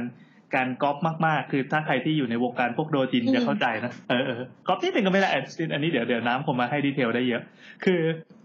มีคนไปจับได้ว่า เฮ้ย ไม่จะเรียกว่าจับได้หรือเปล่าก็ไม่รู้ แต่คือเขาประมาณว่าเขาก็แฉว่าเฮ้ยมันเป็นเหมือนกับโลโก้อันหนึ่งมากๆ น่าจะเป็นเทเตอร์หรืออะไรสักอย่าง เอเตอร์ที่เบลเยียมครับ อ่าโอเค อืม นั่นแหละ เหมือนขนาดที่ว่าเอามาเปิดคู่กันปั๊บแล้วก็บอกว่าอ้าวอันนี้มันก็โลโก้เดียวกันนี่หว่าเพียงแต่ว่าถ้าเรามานั่งดูกันในรายละเอียดจริงๆอ่ะมันมีโอกาสเป็นไปได้จริง ๆ ว่าเขาอาจจะคิดมาชนกันโดยบังเอิญ คือสมมติว่าแบบอย่างจังใจบริสุทธิ์เลยนะ มันก็เป็นไปได้ แต่ว่าพอออกมาปั๊บคือทุกคนก็เห็นว่าเฮ้ยแม่งไม่สง่างามว่ะอย่างเงี้ยคือถ้าปล่อยเอาโลโก้อย่างเงี้ยไปมันไม่สง่างามเขาก็เลยล้มแบบ ก็คือก็คือ อืม แคนเซิลการประกวดนี้ อันนี้เป็นคดีใหญ่ที่คือหากันมากเมื่อสามปีที่แล้ว อืม นั่นแหละน้ำน้ำช่วยช่วยอธิบายเรื่องอ่าวงการการ์ตูนญี่ปุ่นให้หน่อยดิเรื่องเรื่องแบบอ่าก๊อปปี้ไลเซนหรืออะไรเงี้ย ผู้เชี่ยวชาญโดจิน คือคือเอ่ออธิบายในแง่นะคือส่วนตัวก็สนับสนุนโดจินอยู่เหมือนกัน อ่าอ่าอ่า ก็คือโดจินชีอะมันคือการเอาการ์ตูนออริจินอลเนี่ยแหละ ที่เอามาเป็นแฟนตาซีส่วนตัว อืม เพื่อเพื่อมาเป็นเนื้อเรื่อง แต่ว่าตัวละครคาแรคเตอร์อะไรเงี้ย มันคือออริจินอลนั่นแหละ เรื่องหลัก แล้วมาทำชิ้นเนี้ยมันก็จะมีบางกลุ่มที่ตั้งคำถามว่าอ้าวแล้วสรุปโดจินเนี่ยไม่ถือว่าเป็นการละเมิดเหรอ อืม อืม แต่ว่าสส่วนตัวนะมองมองเรื่องนี้ว่าเอ่อมันเอาคาแรคเตอร์หรือชื่อหรือบางส่วนมาก็จริง แต่ว่ามันถูกพัฒนาให้เนื้อเรื่องแยกไป แล้วสินค้าส่วนเนี้ย ส่วนใหญ่มันถูกเอามาขายด้วย โดยที่รายได้มันก็ไม่ได้กลับไปถึงออริจินอลนั่นแหละ อืมอืมอืม อืม ถามว่าผิดไหมส่วนตัวก็มองว่าผิด แต่ก็อ่านนะ อ้าว นี่แหละคนอย่างเราเลยนะ แล้วก็มาเรียกร้องว่าทุกคนต้องอยากก๊อปปี้กันเนี่ยนะมึงอ่ะ เฮ้ยมันไม่ได้ก๊อปปี้เว้ยคือเขาวาดเองนะเขาทำทุกอย่างเองแต่ว่า Character ก็นั่นแหละ เป็น เอา character เอาความไอเดียไอเดียออริจินอลมาไง เราเนี่ยนะ ไม่มีกระดูกสันหลังอะนะแมวอ่ะ คือจริงๆ อันนี้ก็น่าสนใจว่าเออเขาเขาจะมองเรื่องการการอ่าการก๊อปปี้ยังไงกับวงการโดจินอย่างเงี้ยมันก็ยังเหมือนเป็นโลกสีเทาอยู่ แต่ที่ชัดก็คืออ่าที่ชัดก็คือญี่ปุ่นเนี่ย เวลาเขาออกแบบอะไรหรือว่าวาดตัวการ์ตูนอะไรขึ้นมาเนี่ย ถ้ามีมุมของตัวละครเนี่ยที่ไปคล้าย แม้แต่นิดเดียว นิดเดียวแบบ นิดเดียวแบบเอ่อเราที่เป็นมนุษย์ปกติอะมองไม่รู้หรอกว่านี่คือการก๊อปปี้หรือไปรับแบบไปท่าแบบมา หรือแม้แต่ไปเห็นแรงบันดาลใจมาก็ไม่ได้ เออ มันจะมีกลุ่มฝูงชนที่เป็นเหมือนกองทัพ เหมือนมีตัวทุกคนที่ที่อยู่ญี่ปุ่นอ่ะ มีตัวประมาณห้าร้อยคนอ่ะห้าพันคนอะไรเงี้ย มาร่วมช่วยกันถล่มว่าเฮ้ย ไอ้เหี้ยโลกนี้ไม่น่าอยู่ละ เราไม่เคย เห็น ภาพเนี้ยไอ้มุมเนี้ยตัวละครโพสต์แบบเนี้ย ที่คาแรคเตอร์ของตัวละครเป็นประมาณนี้ ไปอยู่ในเรื่องนี้หน้านี้เล่มนี้ นึกพอเป็นตัวนะ แต่พูดเป็นภาษาญี่ปุ่นนะ โอ้ย มั ธนู มันรู้หมดเลย เฮ้ เขา ย มี เรียนภาษาญี่ปุ่นมาคำหนึ่ง ยังไงครับ เดี๋ยวเดี๋ยวเดี๋ยว อะไรครับอะไรเอาว่ามาว่ามา ไม่ใช่คำที่อยู่ในหนังกันนะ ไม่ไม่ไม่ใช่ เอาว่า บอ มาก ก่อน ว่า โอไปสวาเดโมอีเดสกา แปลว่า ขอจับนมหน่อย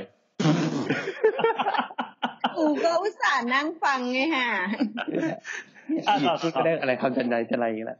เออดีละ คือคือเท่าที่เคยอ่านที่บล็อกที่คนเขาเขียนเรื่องเรื่องเรื่องการการเขาเรียกว่าเรฟเฟรนซ์หรือค o อปปี้หรืออะไรประมาณเนี้ยของญี่ปุ่นอะเขามีหลายเลเวลมากคือถ้าเป๊ะ อ่า อันนี้คือแบบบาปมหันต์ที่สุดอนันตริยกรรมแบบโทษประหารในการ์ตูนญี่ปุ่น แล้วก็มีแบบไปเห็นภาพที่เขาวาดอยู่แล้ว แล้วก็เอามา อือฮึ เอาวาดตามอย่างนี้ก็ผิดเหมือนกัน หรือไปเห็นภาพถ่ายที่เขาวาดเออเขาถ่ายรูปไว้อยู่แล้ว แล้วเราเอามาแปลงเป็นการ์ตูนอย่างเงี้ยมันก็มีความผิดหน่อยๆเหมือนกันเว้ยคือญี่ปุ่นอ่ะถ้าจะทำอะไรต้องเป็นต้องเป็นออริจินอลอย่างสุดๆ คือตัวเองเป็นคนคิดเองหรือ ในกรณีที่ไปถ่ายรูปไปถ่ายมาเอง โดยโดยที่ไม่ใช่ไปเอารูปที่เขามีอยู่แล้ว มาดาบ สสมมติสมมติว่าเห็นภาพถ่ายในอินเทอร์เน็ตแบบเราเปิด Pinterest แล้วบอก อ่ะนี่แหละนี่แหละ แต่ว่าดาฟมุมนี้ก็ไม่ได้ เนี่ยผิ นะ ดเนี่ยผิด คือ เอางี้ไอไอไอเรื่องผิดลิขสิทธิ์หรือไม่ผิดลิขสิทธิ์อะมันเป็นเรื่องหนึ่งแต่ถ้าเป็นแบบเรื่องจรรยาบรรณอะเขา อ่า บางคนที่ เป็น ซีเรียส moral เขาคือไม่ได้ อืม ญี่ปุ่นมัน โอ้ย เป็ อน ย่าง สั นี้ งค คุ ม ณกิ ที่ น แบบ โดนเยอะเลยนะ แน่นอนแน่นอนแน่นอน กินทามา ญี่ปุ่ นี่ น โด มันนเป็นสังคมที่แบบว่าอะไรเขาเรียกว่าอะไรอะโซเชียลแซงชันมันแรงมาก อ่าฮะ อ่าใช่ใช่ใช่ใช่ คือคือระบบความเขาเรียกว่าอะไรอ่ะ ระบบมนุษย์สังคมของญี่ปุ่นนะมันรันด้วยโซเชียลแซงชันโดยไม่ได้รันด้วยกฎหมาย ใช่ใช่ใช่ อ่าแล้วก็คิดดูแล้วกัน ว่า ทำไมดูเป็นบ้านป่าเมืองเถื่อนวะ ใช่เว้ย คือขนาดขนาดวงการการ์ตูนเขาจะเป็นอย่างเงี้ย แล้วอีโลโก้โอลิมปิกโตเกียว 2020 เนี่ย มันจะโหดขนาดไหนอะคนที่ดิบที่เป็นดีไซเนอร์เขาจะไม่สามารถยืนอยู่ในโลกต่อไปได้หรือเปล่า ทำทำไมไม่ใช้โลโก้แบบโอลิมปิกโตเกียวครั้งแรกไปเลย คือไหนวะ เคยเห็นเคยเห็นโลโก้โอลิมปิกโตเกียวครั้งแรกปะครับ เป็นไงเป็นไงอะ เป็นวงกลมสีแดงหนึ่งวง ยาก เหร มัอนคือทงเหรอ มันคือทง แค่นั้นแหละ เฮ้ยเท่ว่ะ อันเนี้ออริจินอล เรายอมไม่มา อ่ะโอเค เออ อันนี้ เราจะบอก หมดแล้ว ว่าอีกอีกอย่างหนึ่งอะไรนะ เหมือน เดี๋ยวเดยวเอารูปให้ดู ก็ เออคือไอ้ระบบโซเชียลแซงชัน อยู่ อ่ะ แล้ว มันมัน โตเกียว 1964 อ่า อืมมันมันมันมีหลาย ๆ อย่างที่ทำให้ญี่ปุ่นมันเป็นญี่ปุ่นนี่แหละ อ่าอ่า คือเคยได้ยินมาจากอย่างเช่นว่าแบบ เหมือนเขาเรียกว่าอะไรอะนักการเมืองหรืออะไรอย่างเงี้ย แค่นอกใจเมียก็ต้องลาออก หนาวพี่แอน เฮ้ยมีมีเว้ย เอาล่ะ ทำไมต้องคิดถึงเรื่องนี้ด้วยวะอ่า เออ คือเหมือนกับว่า คือเขาไม่ได้คือแน่นอนมันไม่ได้ มันก็ไม่ได้ผิดกฎมันผิดกฎหมายแหละเพียงแต่ว่ามันไม่ได้แบบว่าเลเวลนั้นเนี่ยหรอกปะถ้าเป็นบ้านเราก็อะไรอย่างมากก็บอกว่าช่วยแสดงบัญชีทรัพย์สินให้น้อยหน่อย อืม อืม อ่า อันนี้คือเลเวลบ้านเราใช่ไหมแต่ที่นู่นก็คือแบบมึงต้องกระเด็นออกไปเลย อ่าอ่าอ่า แล้วคือแบบคนธรรมดาก็คล้ายๆกันถ้าแบบใครรู้ว่าแบบเพื่อนที่ทำงานมึงมีเมียน้อยเนี่ยคือแบบโดน อืม เพราะฉะนั้นพอคนญี่ปุ่นมาปุ๊บปุ๊บเมืองไทยปุ๊บทำไงครับ มีเมียน้อยเลยไม่เป็นไรครับไม่ น่า เป็นไร น่าสนใจ น่าสนใจ เอาล่ะ ทำไมถึงน่าสนใจ วะ ไม่ ใน รู้เหมือน แง่ กัน ไหนวะ ไม่รู้เหมือนเขาอ๋อโอเคโซเชียลแซงชันเนี่ยคือเราเป็นคนเกลียดระบบโซเชียลแซงชันไงเรารู้สึกว่าสังคมมันต้องมีคือมีแปรไม่ใช่แบบ อ๋อเราเลยมีเมียน้อยได้ สามคนอ่ะโอเค อันนี้ก็แล้วอันนี้ก็คือจะกลับมาวงการถาปัดหน่อยปะ อ่าดีดีดีกลับมาครับ คือในในช่วงเนี่ย เราว่าหลายๆคนเนี่ยด้วยความที่เมืองจีนมันโตอะนะตึกมันก็จะแบบ ก็เหมือนก็ก๊อปมีความก๊อปกันเยอะอะ อืม เออ เดี๋ยว ไปว่าเขา มันเป็นสัมพันธ์กันเหรอ อืมสัมพันธ์ไหมอ่ะก็ไม่แน่ใจแต่ว่าคราวเนี้ยเรา เราเคยคุยกับเพื่อนที่จีนเว้ยอะไรเงี้ยเพื่อนคนจีนอะไรเงี้ยมันก็บอกว่าเออ จีน ที่ เป็ มัน น ดินใหญ่หรือจีนไต้หวัน เราอย่าไปจุดประเด็นสิตัว ไม่ใช่ก็บอกจะได้รู้บริบท จีนแผ่นดินใหญ่ เออ เมนแลนด์เมนแลนด์ ประเด็นจริงเลย เออนั่นแหละ ทำไมมึงต้องแยกแผ่นดินวะ มีคนอย่างมึงอะไร เขาเคลมแผ่นดินกันและกันนะก็คือคนแบบประเทศไต้หวันก็คือเคลมแผ่นดินใหญ่อยู่แผ่นดินใหญ่ก็เคลมไต้หวันด้วย แต่เราว่าความเข้มข้นอ่ะ ไม่เท่ากับจีนฮ่องกงเว้ย อืม หรอ จีนฮ่องกงนี่ดุเออนั่นแห ก็ ละ คือมันมันมันเดือดอยู่ไงฮ่องกงน่ะ เออนั่นแหละ ก็คือ คือมันก็มีตึกใหม่ขึ้นเยอะอะไรเงี้ยเราเคยคุยกับเพื่อนคนจีนเขาบอกว่าแบบ ถ้าเป็นออฟฟิศที่เป็นออฟคือมันมันมีหลายออฟฟิศที่มันเป็นออฟฟิศที่ไม่ใช่ได้ใช้ดีไซเนอร์อะมันคือออฟฟิศแบบเป็นผู้รับเหมาขึ้นมาเลยอ่ะที่เราไปะ อืม เป็น บริษัทรับสร้างบ้าน เออเออบริษัทรับตั้างบ้านแบบผู้รับเหมาอะไรเงี้ย ซึ่งบางทีมันก็ ก็กอบมาเลยอ่ะ อือฮึก็คือเราก็ไปถอดแบบมาแล้วก็แอบเอาแบบนี้ไม่ได้สร้างให้ ใช่ เลย ใช่ใช่ใช่อะไรเงี้ยเยอะ แล้วก็ อ่า เขาก็บอกว่า เนี่ยเขาไม่อยากทำงานบริษัทพวกนี้อะไรเงี้ย อ๋อเหมือนเหมือนช่างเจ๊กสมัยก่อนที่เราพูดถึงในตอน ใช่ กำเนิด ใช่ สถาปั ใช่ ตยสยาม เนี่ย เราเหยียดอีกแล้วตัว เอ้ามันเป็นแฟกต์มันเป็นแฟกต์ไง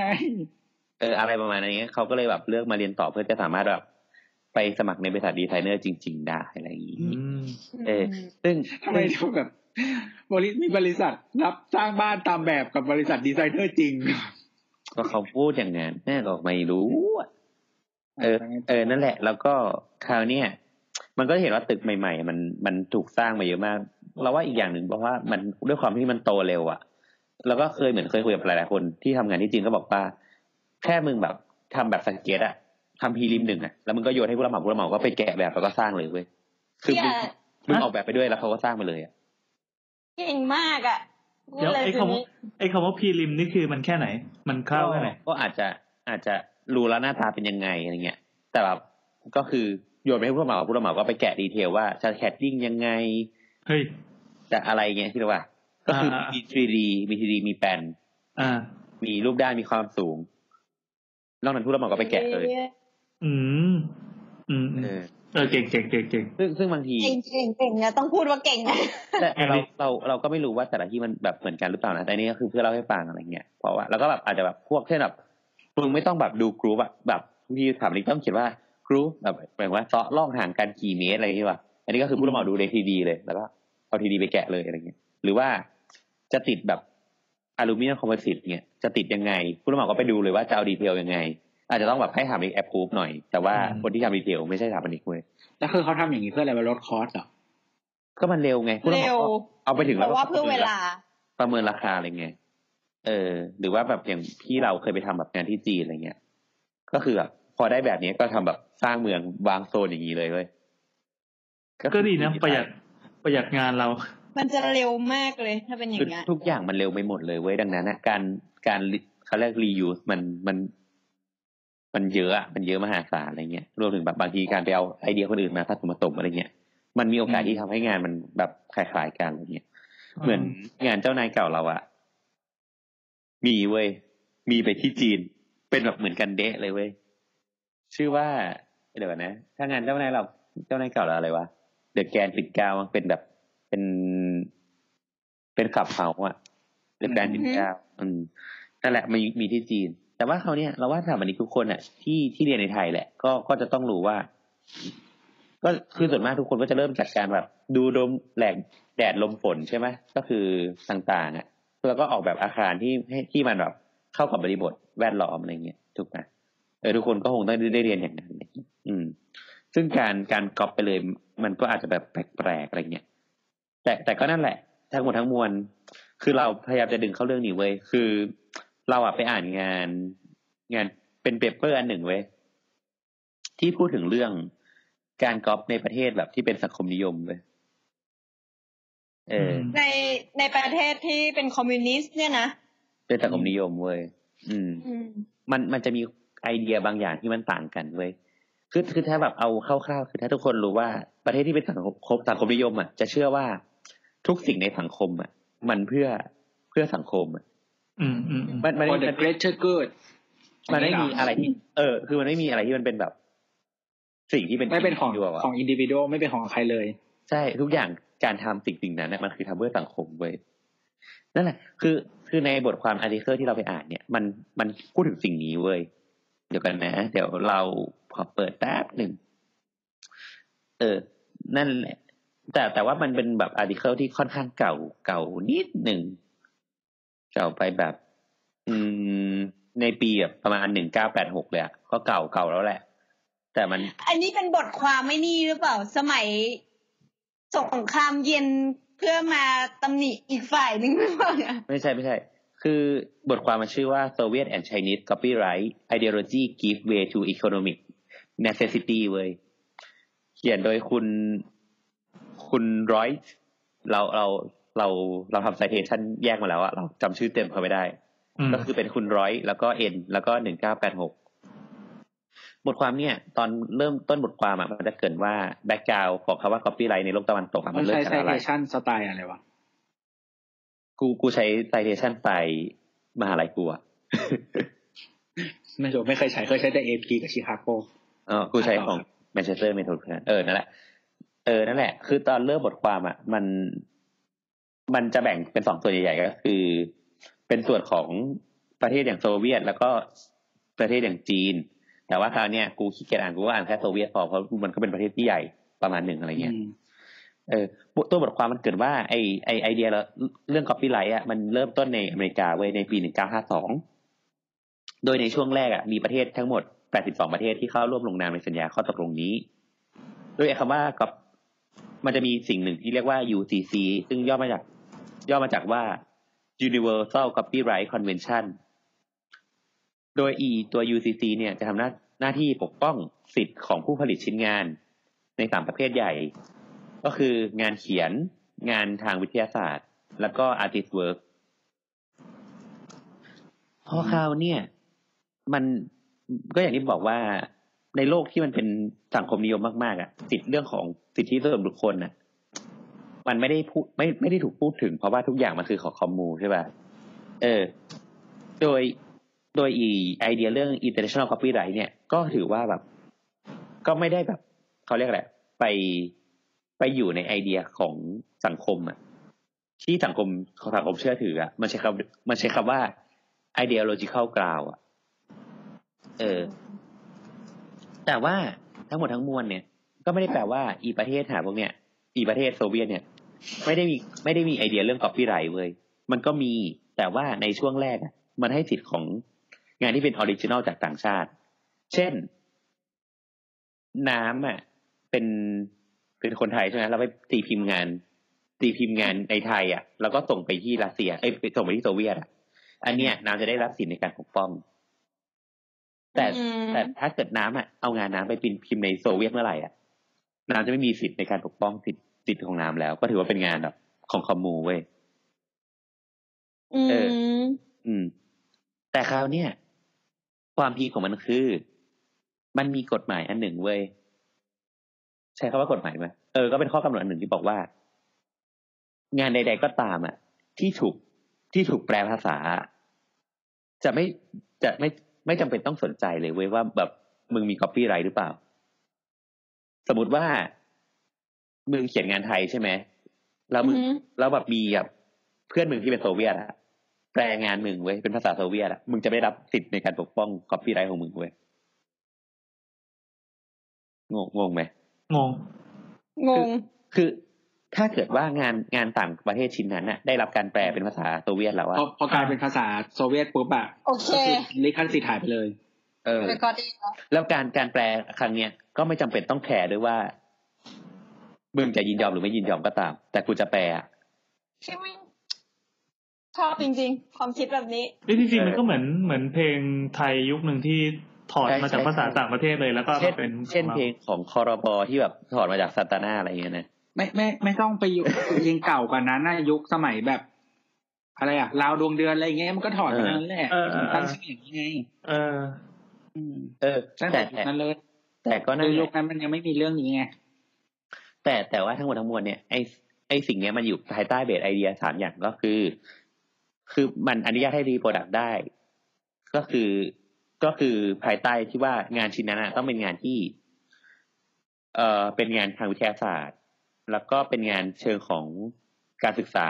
แล้วก็เป็นงานที่มีจุดประสงค์เนื่องเนื่องแบบ ให้คนรู้แจ้งอะมันใช้คำว่า enlightenment purpose อะ อ๋อ เออ แต่แต่เขาแต่เขาบล็อกแบบว่าเทียนอันเหมือนอะไรอย่างงี้นะ ไม่ไม่อันนี้ อันนี้แบบหมายถึงว่าทั่วๆไปก่อน ก็เออ หรือว่าสุดท้ายก็คืองานที่ไม่แสวงหากำไรเว้ย เออ อันเนี้ยงานพวกเนี้ยคือมึงแปลได้ไม่ต้องแบบได้รับการยินยอมใด ๆ จากใครเลย ก็กูจะแปลอะไรอย่างเงี้ยซึ่งซึ่งความการทำสิ่งเนี้ยมันเดือดมากเว้ยมันแบบโหดร้ายมากโหดจนขนาดที่ว่า เขาบอกว่าในระหว่างปี 1946ถึง1970นะงานภาษาต่างประเทศอะที่ถูกแปลเป็นภาษารัสเซีย มีมีงานที่ถูกแปลไปทั้งสิ้น 26,737 ชิ้นเว้ย และถูกผลิตซ้ำอ่ะ ทั้งหมด 1,088 ล้าน 295,000 ครั้งเว้ย copy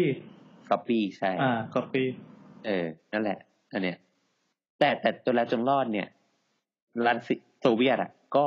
ก็จำใจต้องมาอยู่ในอีข้อสนธิสัญญา UTC เนี่ย ในปี 1973 เว้ย เพราะว่าประเทศมันต้องเริ่มเปิดแล้วอะเทคโนโลยีมันก็ตามไม่ทันแล้วอะ อืม มันก็เลยต้อง ทำตัวอินเตอร์ ต้องยอมทำตัวอินเตอร์เพื่อสามารถแลกเปลี่ยนบางสิ่งบางอย่างกับคนอื่นได้ อืม เป็นรายได้ไปส่งส่งหมื่นกว่างานก็โอเคแล้ว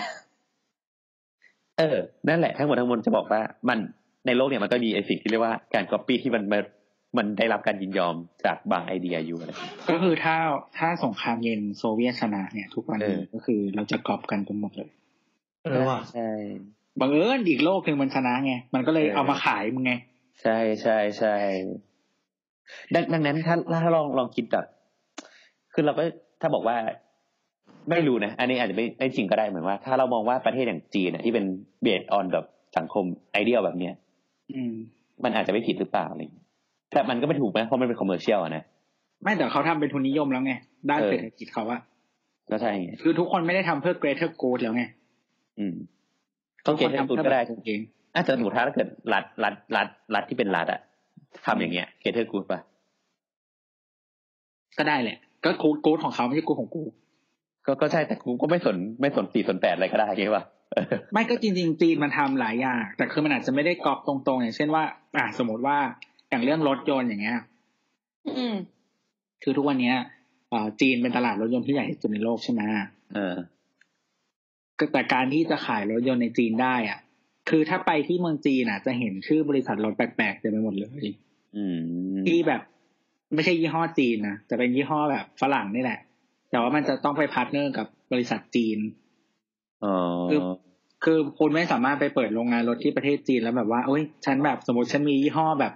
รถยี่ห้อโบ๊ทโบ๊ท เออ แล้วแบบเจ๋งดังมากเลยที่เมืองไทยอยากไปอยากจะไปเปิดตลาดที่เมืองจีนตั้งโรงงานบริรถยนต์บริษัทโบ๊ทโบ๊ทไชน่าอย่างเงี้ยไม่ได้ เออ โบ๊ทโบ๊ทไชน่าเนี่ยต้องไปพาร์ทเนอร์กับบริษัทที่จีน อืม อย่างเช่นแบบอย่างที่ซีพีทำเอ็มจีอย่างเงี้ยเขาพาร์ทเนอร์กับบริษัทชื่อ SAIC ใช่ปะ เอ ก็ อ คือสมมติบนบนไชน่าอยากไปเปิดที่จีนบ้างก็ต้องแบบว่าพาร์ทเนอร์กับสมมติ SAIC อย่างเงี้ยถึงจะขาย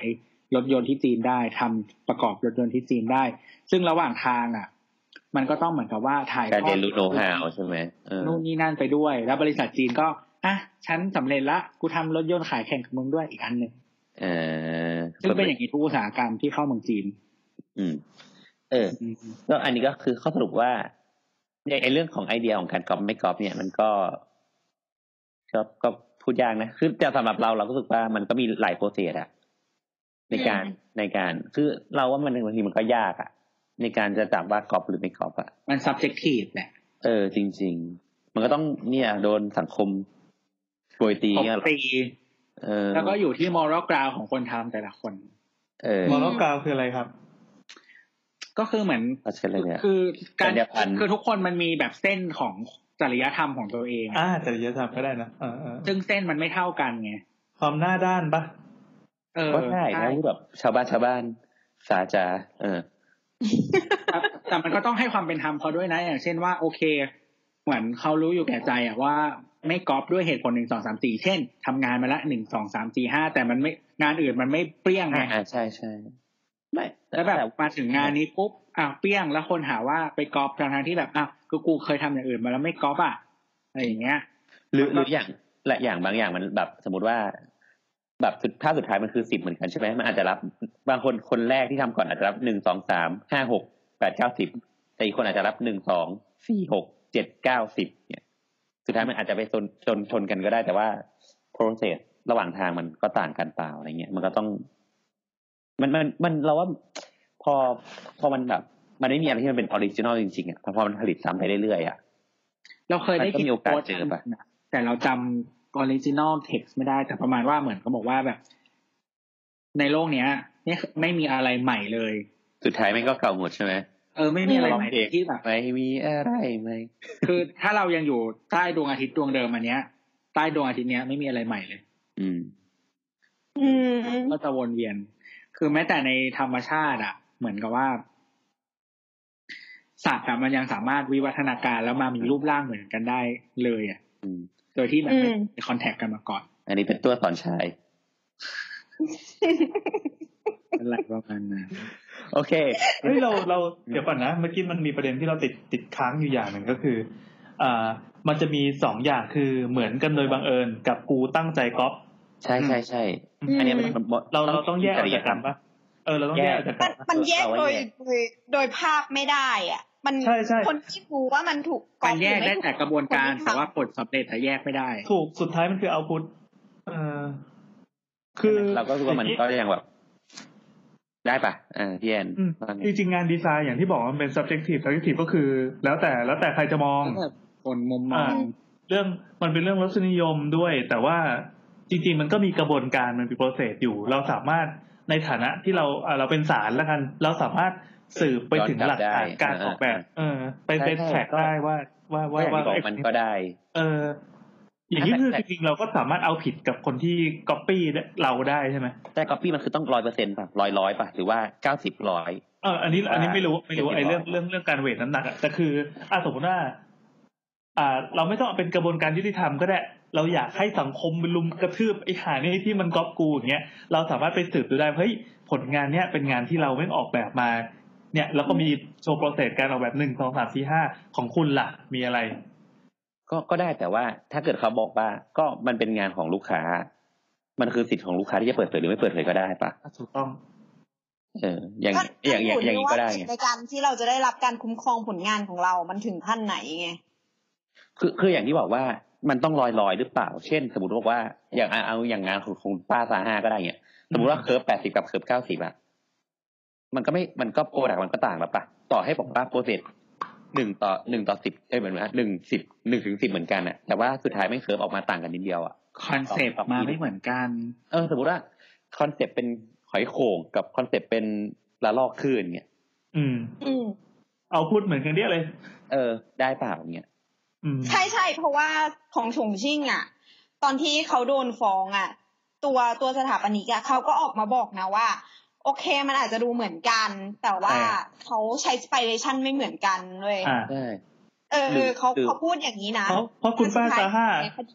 คุณป้าซาห้าเอามาจากฟองขึ้น แต่เราเอามาจากคุณ โอ้โหผ เอ ม อเออก็ก็เออมึงมึงมึงจริงกูชอบชอบ ด้วยด้วยส่วนตัวนะ เรามองในแง่นี้ว่าเราไม่ได้เราไม่ได้หมายเราไม่ได้แคร์เลยว่าคุณอ่ะ คิดคิดมาออริจินอลหรือเปล่า เรารู้สึกว่า ถ้าเรารู้สึกว่าเราถูกลู่อะเราถูกลู่งานตัวเองแบบถูกลูปแบบ มันมีความขายอย่างอย่างมันเป็นเซนส์ส่วนตัว เราก็ฟ้องนะ เราก็ชนเลยโดย โดยที่ไม่ต้องค้นหาว่าคุณเป็นออริจินอลอีกอันหนึ่งด้วยหรือเปล่า แต่โดนฟ้องกลับเลยโดนฟ้องกลับสู้ใช่ไหม ก็ก็ถ้ามีเงินก็สู้ โดนแบบ แต่ โดน ว่าม ฟ้อ อง ง กลับแล้ว มอง โดน อีกมุมหนึ่งนะแบบว่าอาจจะไม่กรอบก็ได้ สมมติไม่กรอบมาต่างกันจริง ๆ จริง ๆ เลยไม่กรอบเลย แต่ว่าแบบถ้าเราเห็นคนทำแล้วอะเรายังอยากทำอยู่ไหมอะ ก็ก็ถูกไงคือมันก็เป็นเรื่องของแบบความน่าเชื่อถือของบริษัทถูกไหมล่ะแล้วก็ ก็สมมติว่าวันหนึ่งแบบโดนคนบอกว่าเฮ้ยบริษัทมึงก๊อปงานคนอื่นว่ะต่อให้มึงก๊อปหรือไม่ก๊อปอะแต่ว่าสังคมก็ลงโทษมึงไปแล้วอะมูลค่าของตัวมึงก็ลดลงเปล่าอะไรเงี้ยแต่แต่ทั้งนี้ทั้งนั้นเราก็รู้สึกว่า ยกเว้นคุณเป็นคนที่เสียงดังกว่า อืมอืมก็อาจจะหรือหรือว่าอย่างอย่างที่เราบอกว่า โปรแกรมคอมพิวเตอร์มันเอื้อ เราก็รู้สึกว่าเรื่องของความงามมันก็เป็นเรื่องปัจเจกมากๆเนี่ยถูกปะเราเชื่อว่าสิ่งนี้งาม องศาประมาณนี้งาม อีกคนก็อาจจะเชื่อความงามแบบแบบเดียวกับเราหรือเปล่าเนี่ยเราคนในโลกไม่มีกี่พันล้านคนนะมึงมันก็ต้องมีคนที่เหมือนกันอยู่แล้วอะ คนใช้ golden ratio เออใช่ไหมอะไรอย่างนั้นเออ นั่นแหละ ก็ อืม แต่ละคน กลั ม บ อง มา ว่า ที่งานสนามบิน เออ เรื่องแรกเลยนะที่เราคุยกัน อ่าเรื่องแรกที่เรา คือ คุยกัน คือเราเกรินก่อนว่าในอย่างตัวของคนที่ออกแบบเองเขาก็ดีเป็นว่า เขาก็ไม่ได้ลอกอะคิดออกปะมันก็เป็นอินสปิเรชันบางอย่างอะไรเงี้ยแล้วก็เขาเขาก็มองว่าแอปโพสเขาคนละแบบกับงานที่คนเอามาโจมตีเขาว่าเขาแบบลอกอะ อือฮึ เอออ ม มันก็เลยจะต่างกัน เออนั่นแหละคราวคราวเนี่ย เราว่ามันต้อง แต่เราก็จะเห็น เราจะเห็นว่า voice ของคนที่พูดเรื่องลอกอะจริงๆส่วนใหญ่เป็น voice ของคนนอกวงการส่วนใหญ่ จริงๆคนในสังวงการก็มีอยู่เลยจนแบบบางทีเราก็ ถ้าคนในวงการเขามี เออแต่ว่าก็นั่นแหละ คืออ่ะอย่างอย่าง แต่ว่าเราว่าเรื่องเนี้ยเราเป็นออกเป็นสองประเด็นก่อน คือเรื่องแรกคือลอกไม่ลอกแล้วสองคือ สิ่งเนี้ย สิ่งที่เขาพูดมัน represent ความเป็นไทยแบบที่เขาพูดหรือเปล่า อือฮึ แล้วเราคุณมีความคิดเห็นยังไงกับ กับกับอีสิ่งที่เขาบอกว่า represent ความเป็นไทยในสิ่งเนี้ยเออ อย่างอย่างเรื่องเรื่องแรก เรื่องแรก เรื่องแรกก่อนเรารู้สึกว่าสำหรับเราอะเรารู้สึกว่า element แบบ element แบบเนี้ย มันเป็นไปได้ที่จะเหมือนกันเว้ยแล้วเรา ถูก เราคิดว่า ไอ้โปรเจกต์ที่คนเอามาบอกว่ามันก๊อปปี้อ่ะก็คืองานของตัวของคุณเคนโกะคุมะใช่ไหม อือฮึ เรารู้สึกว่าวิธีการคิดเรื่องรับแรงมันคนละแบบกัน คือถ้าบอกว่าลอกอิเลเมนต์น่ะ เราต้องถามว่าอิเลเมนต์น่ะใหญ่เล็กขนาดไหน งานเคนโกะคุมะใช้ไม้สมมติว่างานคุมะใช้ไม้หน้าแปดคูณแปดเนี่ย แต่พี่ด้วงมันเสือใช้สิบหกคูณสิบหกเนี่ย ลอกหรือเปล่า คิดคิดออกไหมหรือว่า อืม มีมีแกลบต่างกันนิดนึงอะลอกหรือเปล่าเนี่ยมันไม่ใช่แค่ว่าคุณเอางานมาแบบมาไม้มาขัดขัดกันแล้วบอกว่า นี่มึงเอางานเคนโกะคุมะมาคิดออกปะ รวมถึง อืม ไอเดียของการรับแรงอ่ะ งานคุมะคือการที่มันคือ มันคืองานเป็นสะพานอ่ะสะพานก็คือการรับแรงกดใช่ไหมแต่งานของพี่ดวงมันคืองานที่คลี่ออกอ่ะเป็นเหมือน ออกค่อนข้างจะออกเหมือนเป็นเดคอเรทด้วยซ้ำอะ ถูก เราเราก็เลยคิดว่า เฮ้ย ถ้าคุณจะมาเคลมว่าสิ่งเนี้ยมันคือการลอกอะเราว่ามันไม่แฟร์เว้ยสำหรับเรานะสำหรับเราในในมุมมองของเราเนี่ย ส่วน ส่วนมันก็มีคนบอกว่าแล้วทำไมถึงต้องเลือกไม้สีนี้อะไม้สีนี้มันดียังไง ถ้าในมุมมองที่เราไปถามนิกเราก็บอกว่า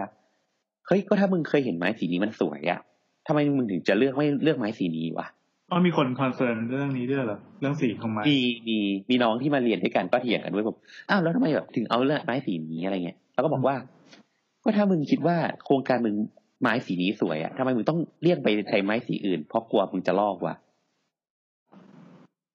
อืม ทำทำไมเหรอสีของไม้มันเป็นประเด็นยังไงอะมันมัน คือเขาบอกว่าสีของไม้ที่เลือกใช้ในพรีเซนเทชันงานงานอันเนี้ย เออ มันเหมือนกับงานสีของไม้งานเคนโกคุมะเว้ย อ๋อหมายความว่า แต่ละ สี คน มันเหมือนกันเกินไปอย่างเงี้ยเหรอ เออแล้วก็บอกว่า อ๋อ ใครแล้วใครจะสนวะก็ในเมื่อว่าเอสเตติกหมายถึงว่าความงามสิ่งเนี้ยคือสิ่งที่เราเชื่อว่ามันสวยอะทำไมเราต้องไปเลี่ยงใช้ความงามอื่น โดยแค่กลัวว่ามันจะลอกวะถ้าเกิดเราแบบแฟร์ๆว่าเราไม่ได้ลอกอะ อืม เอ่อ ส่วนตัวคิดเห็นเหมือนโบทบางส่วนก็คืออย่างเรื่องที่ว่าเรื่องลอกไม่ลอกอะ่ะ อย่างของออริจินอลของคูมะส่วนตัวก็มองว่า ขนาดออริจินอลของคูมะเองอะ่ะ ก็ยังมีกลิ่นอายของสิ่งที่มันเป็นแบบ มันมี งานโบ มา ราณ ก่อ ด้วยนซ้ แล้ว ำ อะ่ะ เอออ่ะสมมติถ้าบอกว่า มันมีมาก่อนแล้ว คือ เพียง มา แต่ ไม่ ว่า ใช่ออ เขา ริจินอลอ่ะ อืมเพียงแต่เขาก็อัดแอปออกมาให้เป็นรูปร่างระดับหนึ่งเอ่อของของอ่าสุวรรณภูมิเฟสสองที่ชนะนี่ก็ ก็เป็นอีกแบบหนึ่งแต่เขาก็มีการแบบเอาพุทเนี่ยอาจจะเหมือนกันแต่ว่าตัววิชวลน่ะเหมือนกัน แต่ว่าตัวที่การอธิบายเรื่องวิธีการก่อสร้างอะไรอย่างเงี้ยมันแตกต่างกัน ส่วนตัวไม่ได้มองว่ามันมันคือการก๊อปหรือว่าการแบบ เออ พยายามทำให้เหมือนกันโดยทุกอย่าง หรือหรือยังไงงานของคุมะคือใช้ไม้ใช่ไหมแต่งานของของทีมชนะ คือใช้เป็นเหล็กแล้วก็เป็นแบบผิวผิวไม้อ่ะ อืม มันมันก็คือเหล็กมันมันคือเหล็กแล้วก็ปิดปิดด้วยฟินิเอยปิดด้วยเขาเรียกอะไรลามิเนตไม้ถูกปะที่ที่เขา อืม แต่ว่าอันเนี้ยเราไม่ชัวร์ว่าสุดท้ายมันปิดด้วยลามิเนตไม้หรือว่าปิดด้วยไม้ผิวไม้ อ่าแต่ anyway ก็คือไม่ใช่ไม้จริงอ่ะอืม เออคือไม่ใช่ไม้จริง ดังนั้นน่ะ ทั้งวิธีการรับแรงหรือว่าการก่อสร้างทุกอย่างมันต่างกันนะการที่เคมบอกว่า อย่างที่เราบอกว่า อย่างเหมือนกลับไปว่าถ้าเกิดว่ามึงเคิร์ฟเก้าสิบกับเคิร์ฟแปดสิบอ่ะมันคือสิ่งเดียวกันหรือเปล่าอะ อืม เออ อย่างเงี้ย เราเราเราเรามองสิ่งนี้ไง ส่วนตัวเราเราเห็นประเด็นอื่นที่ว่าแบบนี้มันมันคนอาจจะโดนปรับไปเยอะกว่าที่ควรจะเป็นในนี้ คือมันมีจุดอ่อนด้านอื่นเยอะ แต่ว่าเรื่องประเด็นกอดไม่กอดว่าเราตัดทิ้งเลยนะ เรารู้สึกว่า เราเราไม่เซอร์ไพรส์กับแบบนี้ไงม เออ นั่นแหละ เอาของเรานะอ่ะ เออ ของเราก็คือ อย่างที่คือไม่ว่าใครจะถามเราก็จะแสดงความเห็นแบบนี้เสมอ คือเราไม่ได้สนใจว่า เอ้ยไม่ใช่ดิเราไม่ได้ติดใจว่ามันลอกหรือมันไม่ลอกตั้งแต่แรกอยู่แล้ว เพราะเราเราเชื่อว่า เชื่อว่ามันเหมือนกับการจะออกแบบอะไรสักอย่างแล้วไปหาเรฟเฟรนซ์มาดูอะเราเชื่อว่าเรฟเฟรนซ์มีเขาต้องเป็น มีมี เรฟเฟรนซ์สิ่งนี้มาแน่นอน คือคือไม่ไม่ไม่เชื่อว่าเขาคิดเองจากศูนย์ ไม่มี แต่ว่า ไม่มี เอ่อแต่เราเชื่อว่าสุดท้ายอ่ะมันก็คือการพัฒนางานมาจนถึงเป็นแบบนี้ ใช่ เออ เชื่อว่ามันเป็นการเป็นการเป็นอ่าถ้าภาษาภาษาที่เราพูดกันเองก็คือเหมือน copy and develop อ่ะ เออ เราเชื่อว่ามาทางนี้ คือถ้าเกิดว่าไปดูงานจริงๆอะก็คืออ่ะทั้งงานยุคโบราณก็คือโตกงใช่ไหม อือฮึ หรือว่าถ้าเกิดว่ามาก่อนยุคก่อนคุมะทำอ่ะก็มีอีกตั้งหลายงาน เช่น งานของไอโตเซกิก็ทำตั้งแต่ยุคแบบหนึ่งเก้าห้ากว่าๆอย่างเงี้ยหนึ่งเก้าห้าศูนย์หนึ่งเก้าห้าหกอะไรเงี้ยที่แบบสถาปนิกกลับไปญี่ปุ่นแล้วก็เริ่มพัฒนาประเทศตัวเองเนี่ย ก็โอเคมันคือการมันคือการ ที่ การ ก็จะมีคนทำอะไรอย่างเงี้ยอืม การเราไม่แน่ใจว่าเขาใช้ภาษาไทยคำว่าอะไรเอาเอาไม้มาซ้อนกันเพื่อรับแรงอะไรอย่างเงี้ย ใช่ ก็ มันคือการศักยภาพของไม้ไง แต่เพียงแต่ว่าอันเนี้ยมันไม่ได้เป็นโชว์การใช้ศักยภาพของไม้มันมันเอามาแค่รูปร่างหน้าตา ใช่ จริงๆมันการ ใช่ เป็นถ้าบอกว่าเป็นการก๊อปปี้มันก็เป็นการก๊อปปี้ที่เลวลงมาด้วยซ้ำคือ ใช่ ไม่ ใช่ ใช่เอ้ยเราพูดได้นะเพราะเราไม่ใช่สถาปนิกนะ ก็คือก็คือไม่ได้เป็น ใช่ ไม่ได้เป็นสัจจะ ข้าใจ ของวัสดุอะไม่ได้แค่เอา ใช่ ไม้มาโชว์ว่าเฮ้ยนี่มันคือความแข็งแกร่งของไม้เว้ยเราแค่เอาวิชวลของมันมา ทีเนี้ยวิชวลของมันแล้วอันนี้เราติดนิดหน่อยก็แค่ว่าเราอันนี้อันนี้ถ้าใครถามเราก็จะพูดเหมือนเดิมอีกก็คือเขาอ่าในพรีเซนต์ของตัวของบริษัทเนี้ยเวลาเขาเขาเปิดวิดีโอพรีเซนต์นะเขาบอกว่าให้ยมันเป็นไม้ป่าร้อนชื้น เป็นไม้ป่าแบบท็อปปิคอลเลนฟอเรสหรืออะไรก็ว่าไป พอเปิดมาปั๊บเนี่ยเนี่ยมันคือความเป็นไทยในในสไตล์ของเขาเอง ก็เลยตีความออกมา แต่ว่าในคลิปวิดีโออะแม่งเป็นป่าสน ซึ่งป่าสนนั้นมันไม่ได้รีเพซเซนต์ความเป็นป่าป่าป่าเขต ใช่ ร้อน เลย อืม อืม จริงๆมันมีประเทศไทยมันมีป่าสนอยู่นิด น้อย ง มาก เออถือว่าไม่นับเลยละกันอยู่แบบแถว คือมัน ขอบ คือถ้ามัน ะไร ถ้ามันน้อยมากมันไม่ควรจะหยิบมา represent ความเป็นไทย อ่อ ทางประเทศเรา ก็อ่ะอันนี้ก็แล้วแต่ก็ความเห็นส่วนตัว นั่นน่ะ เราติดเรื่องแบรนดิ้งมากกว่า อืม เปิดมาปั๊บเลยเฮ้ยมันไอความไม่ไทยเลยเราเราไม่ได้มองว่าเฮ้ยมันดูเป็นญี่ปุ่นหรือมองเป็นจีนหรืออะไรก็แล้วแต่นะเราติดแค่เนี้ยเป็นความโรคจิตเรื่องไม้ส่วนตัวจ ถ้า บ อย่างตัวตัวมองว่าไงอะตัวตัวขนนอกมาก คือเรารู้สึกว่าไอ้เรื่องกอล์ฟไม่กอล์ฟเนี่ยนะมันก็อย่างที่บอกว่ามันพูดยากแต่ก็มันต้องไปดูเบสไลน์หลาย ๆ อย่าง เช่นว่างานเก่าๆของเขาหรือว่างานของคนที่เราอ้างว่ากอล์ฟเองอะไรอย่าง ๆ เงี้ย อืมอืมอืม ซึ่งโดยส่วนตัวเราก็รู้สึกว่ามันก็ เราก็เชื่อไอ้คำพูดที่เราพูดเมื่อกี้แหละว่า ในโลกนี้มันไม่มีอะไรใหม่อ่ะ อืม เออแล้วเราก็คิดว่ามันก็ คือยังไงอ่ะ คือคนที่มาอยู่เลเวลนี้อะไรเงี้ย มันก็คงไม่ได้จะตั้งใจแบบว่าอุ๊ยกูก๊อปแล้วก็หยิบมาทำเลยอะไรเงี้ยเออมันก็คงมีการแบบปรับอะไรมา ทีนี้สิ่งที่เรา มองไอ้เรื่องความเป็นไทยอ่ะเป็นอีกเรื่องหนึ่งที่เรามองนะคือเหมือน เรารู้สึกว่า โอเค อันนี้คือจะมูฟมาประเด็นที่สองอะนะที่บอกว่า represent ความเป็นไทยขนาดไหน อืม อืมคือไอ้เรื่องความเป็นไทยอ่ะ เหมือนกับว่า เราต้องดูว่าเราอยากให้ใครดูแล้วอยากให้ใครมอง อืม ไอสิ่งต่างๆ เหล่านี้อะไรเงี้ย เพราะว่ามันก็มีแนวคิดอีกแบบหนึ่งว่า เอ้ย สนามบินอ่ะ ถ้าทำโซโมเดิร์นหมายถึงว่ายุคสำหรับยุคนี้อ่ะ มันก็คือแบบโซเจเนริกใช่ปะ อืมอืม มันคือเหมือนแบบ ธรรมดาไป มันธรรมดา มันแบบสามารถไปตั้งอยู่ที่ไหนก็ได้ในโลกนี้ แล้วก็เป็น อ่าอ่า อืม อ่าฮะ แต่ว่าถ้าอยากให้มันเป็นไทยมันก็ต้องใส่บางอย่างเข้ามาเพื่อให้มันปรับภาพอะไรอย่างเงี้ย แล้วทีนี้ถามว่าเห็นครั้งแรกอะถ้าทุกคนมี perception ว่าคือญี่ปุ่นว่ะ คือจีนว่ะ โดยที่ไม่พูดอะไรเลยอะ อืมอืม มันผิดหรือเปล่า อืม คือแสดงว่าสิ่งเนี้ยมันไอคอนิกมากจนที่แบบ มันล้มเหลวในการสื่อความ มั หมาย ยัด เยอะ ความเป็นไทยลงไปไม่ได้แล้วอะ อืมหมายถึงว่าในในมุมมองของถ้าคนจะขายงานอะคือคือสิ่งนี้มัน อืม คือสิ่งที่ล้มเหลวในการสื่อความหมายถูกปะ ถูก อืม ใช่นะ คือเรารู้สึก ในในในฝั่งของเราที่เป็นแบบฝั่งคนที่ทำงานออกแบบอะไรเหมือนกันเรารู้สึกว่า อันนี้เป็นเป็นภาพลักษณ์เป็นแบรนดิ้ง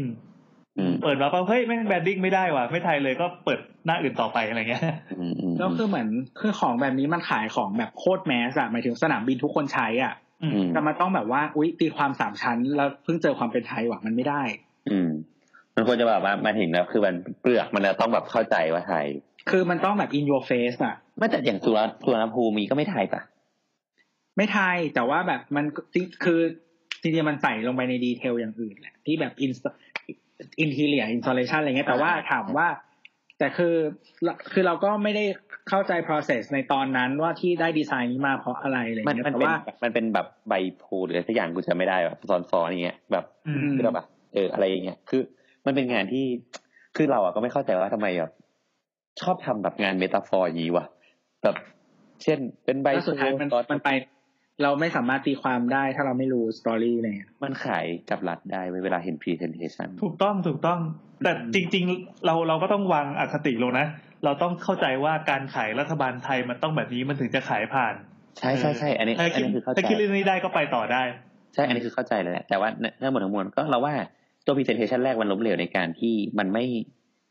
งานเราว่าโอเค ส่วนข้างนอกก็ใช่ แต่ว่าถ้าส่วนข้างในมันไม่ ไม่ได้ใส่ความเป็นไทยที่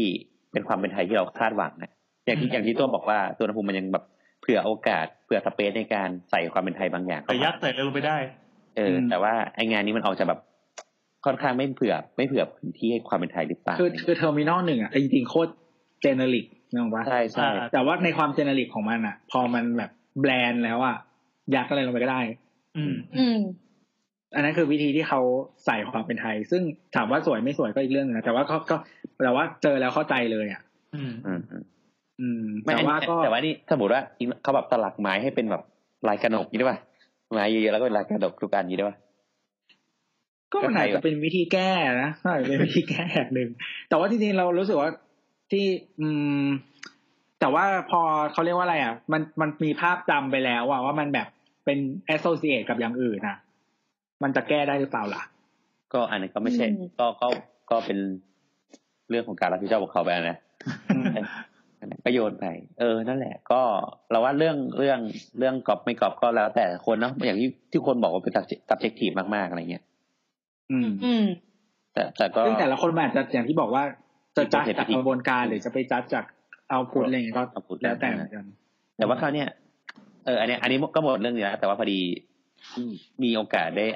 ได้แบบเลื่อน Facebook ไปนิดนึง คือช่วงนี้เน็ตก็ไม่ได้ดีเว้ย ก็ ก็จะได้เข้า Facebook แบบวันละครั้งอะไรเงี้ย ขอแชร์เน็ตจากน้องเอาอะไรเงี้ย เออ อะไรเงี้ยไป ก็ ก็นั่นแหละ ก็คือมันจะมีประเด็นคือแบบเหมือน เป็นอะไรอ่ะสสมาคมวิศวกรรมฐานแห่งประเทศไทยอะไรเงี้ย กรรมสถาน เอ้ย กรรมฐาน เออวิศวกรรมสถานแห่งประเทศ คือ ไทย เราเป็นวิศวกรที่ไปกรรมฐานด้วยกัน เนี่ยวิศวกรทหารในประเทศไทยก็แบบออกมาเม็ดมันว่าแบบ เอ้ยงานนี้มันจะมีโอกาสติดไฟง่ายนะ อะไรเงี้ยเป็นไม้อะไรเงี้ยเราก็มันก็มีความแบบนัวกันนิดหนึ่งแบบพี่ดวงก็มาบอกว่าเฮ้ยแม่งไม่ได้เว้ยแบบ เนี่ยมึงไม่อ่านแบบเนี่ย แบบ แบบกูก็ไม่ได้บอกว่าเป็นไม้ซะหน่อยอะไรเงี้ยที่เราว่า อ่า แบบกูมันบอกว่าเป็นเหล็กเว้ยอะไรเงี้ยหรือว่าแบบมึงก็ไปดูงานอื่นก็ได้แบบเนี่ยงานทั่วโลกอะงานขนาดใหญ่เขาก็เขาก็ใช้ไม้กันเยอะแยะเขาก็ยังอยู่ได้ไม่เห็นกลัวไฟเลยอะไรเงี้ยหรือว่าวิทยาแบบไอไอสมาคมนี้ก็บอกว่าเฮ้ยแต่แบบเนี่ย คุณจะใช้แค่สปริงเกอร์ ใช้แค่ระบบแบบดับเพลิงธรรมดาไม่ได้พี่ด้วงบอกว่าเฮ้ยเดี๋ยวนี้เขาใช้แบบระบบเกี่ยวกับอะไรวอเตอร์แคนนอนอะไรสักอย่างอะ เอ้ยก็มีโต้ตอบด้วยเหรอ คือเขาก็มาแบบในหน้าเพจตัวเองที่แบบแบบก็แคปข่าวนี้มา อ๋ออ๋ออ๋ออ๋อ แล้วก็แบบมา แล้ว โต้ มาอ ตอบ ธิบายต่ออะไรเงี้ยเหรอ เออเออเจ๋งดีว่ะเออเออ เออหรือว่าแบบเนี่ยคอมเมนต์อะไรก็เกรงใจแบบวิศวกรยี่สิบคนในทีมผมบ้างอะไรอย่างเงี้ย อ่าอ่า เออก็ยังมีนัวแต่ว่าเราว่าอย่างสำหรับเราอะเราว่าเพื่อความแฟร์อะก็ก็ควรจะเรียกเรียกเข้าไปชี้แจงอะแล้วก็ค่อยมาคอมเมนต์นะหมายถึงว่าให้ทีมเขาชี้แจงจริง หรือว่า เพื่อความแฟร์อื่น ๆ ก็คือมันออกมาพูดอย่างนี้ได้เว้ยแต่คือก็ต้องมีความเข้าใจแล้วก็ ก็อย่างอย่างที่บอกว่างานรัฐอะมันยังมีเวลาอีกตั้งร้อยแปดสิบวันสองร้อยสี่สิบวันในการพัฒนาแบบอะคืออ ม แน่นอนว่าโปรดักต์มันก็ไม่ได้จบอย่างนี้อยู่แล้ว แต่ตอนนี้มันออนโฮไง ก็ใช่ไง ก็คือตอนนี้ศาลศาลปกครองสั่งคุ้มครอง ก็อยู่ ชั่วคราว อืม ส่วนส่วน อืม ความความแบบเช่นแบบ อ่ะไอ BOQ มันผิดไม่ผิดใครเป็นคนกำหนด อันนี้ก็ก็แล้วแต่ศาลกำหนดแหละ เราก็ไม่รู้ว่าตอนนี้ตื้นลึกหนาบานมันขนาดไหน อืม แต่ว่าทั้งหมดทั้งมวลที่เราพูดถึงเนี่ยก็คือพูดถึงเรื่องการการกอบเนาะ อ่า เราจะเน้นโฟกัสเรื่องการกอล์ฟอย่างเดียว หรือว่าอย่างตอนเนี้ยมาเรียนเนี่ย มาเรียนก็จะมีเรื่องของพาเชลิซึมในงานเขียนอะไรเงี้ย ซึ่งอีเนี่ยมันง่ายมากคือ พอทุกงานมันถูกอัปโหลดไปในอินเทอร์เน็ตแล้วอะมัน อืม มันมีโปรแกรมในการแบบแท็ก ตรวจสอบ ได้อะเออตรวจสอบได้ง่ายมากอะไรเงี้ยเพราะว่างานเขียน เหมือนกี่คำการเรียง ใช่ เหมือนแล้วแปะเอาตรงนี้มาแปะตรงนี้ ใช่ใช่คุณจะต้องมาทำแบบอะไรอ่ะแบบ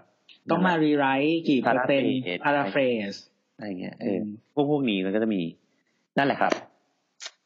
ก็มีอะไรอีกไหมฮะ เออจะบอกว่าไอ้เรื่องงานเขียนอะเป็นสิ่งที่เราเรียนสมัยมัธยมที่อเมริกาเว้ยที่เมืองไทยไม่มีสอน อ๋อเอองานเขียนกูกับ Google เนี่ย Google แล้วก็ใส่เลย คือที่ ที่พูดมาขนาดนี้ ตอนเรียนที่ ไปดูไปดู ที่อเมริกาคือเหมือน มันจะเรียนแบบด้วยนะว่า citation อะมีสไตล์อะไรบ้าง อ๋อ การ เออ เขียน ใช่ใช่ citation แต่ละสไตล์อะเขียนยังไง อืม ซึ่งที่เมืองไทยไม่มีสอน กูเข้าใจว่าอันเนี้ยมันมันง่ายเวลาแบบเวลาที่มึงจะไปวัดแบบไอ้ reputation อะไรนะ reputation น่ะเวลาว่ามหาลัยเนี้ยถูกอ้างอิงกี่ครั้งน่ะมันง่าย ไม่ อันนี้เรียนตอนมัธยม หรอสไตล์ชิคาโกมึงเนี่ยนะ ไม่เออคือเขาจะสอนว่าแบบ AP เขียนแบบนี้ชิคาโกเขียนแบบนี้ แล้วก็แบบเดี๋ยวงานที่เราจะทำเนี้ยคลาสนี้เราจะใช้ citation แบบนี้นะ สอนเรื่องแบบ plagiarism นู่นนี่นั่น อะไรเงี้ยคือสอน แต่ว่าที่เมืองไทยไม่มีไม่เคยมีสอน เอ สิ่ องเอ นี้ อ อืม ใช่ใช่ใช่ เราเจอสิ่งสิ่งเนี้ยในตอน คือจะยีตอนมัธยมก็มีเขียนวิธีการเขียนบรรณานุกรมอะไรอย่างงี้ใช่ปะแต่ว่ามันไม่ได้แบบอะคาเดมิกขนาดนั้นอะ เออเออเออใช่ เทียบกับ อันนี้กูก็ งานที่ เพิ่ง เรา มา ทำ เรียนกูก็เพิ่งมาเรียนตอนเนี้ยมาตอนเรียน professional เนี่ยไอ้เหี้ย เออ แต่ตอนมหาลัยก็มีบ้างนิดหน่อย แต่ว่ามันไม่มีวิชาตรงๆอะไรอย่างเงี้ย เออ ก็ก็แปลกดี นั่นแหละครับ ใครที่เป็นผู้ให้การศึกษาก็ฟังไว้นะครับ เย้ ไม่ดุจังวะ ดูไหมดูไหมโอเคก็นั่นแหละครับ ก็มีพี่แอนมีอะไรอีกไหมหรือว่าโอเคเนาะ เอ อ่าโอเค โอ้วันนี้ก็ได้เวลาสมควรท่องสมุดก็จะปิดละ ดี ตรงนี้นี่เหมือนมากระทายกมากเลย ก็เดี๋ยวอาทิตย์หน้าจะไปแหละ ก็เตรียมเงินไว้พี่แอน เดี๋ยวไปกินกุ้ง เออโอเค ขอบคุณสปอนเซอร์ของเราด้วยนะครั ขอบบ คุณเอ็มไทยด้วยนะค ค รั รั บบ แล้วก็ ไปไทยด้วยครับ ก็ ถ้าเกิดว่าอยาก ขบคุณผู้ฟังทุกท่านด้วย อยากจะจ้างโบสเป็นการส่วนตัวก็ติดต่อดี อะไรวะ อะไร จังหวะ กูหิว จ กู ริงจัง หิว แล้วเนี่ย หิว ใครอยากจะให้สังฆทานนะครับ ก็มีเวลาอาทิตย์หน้าอยู่นิดหน่อยครับ ก็มาให้ได้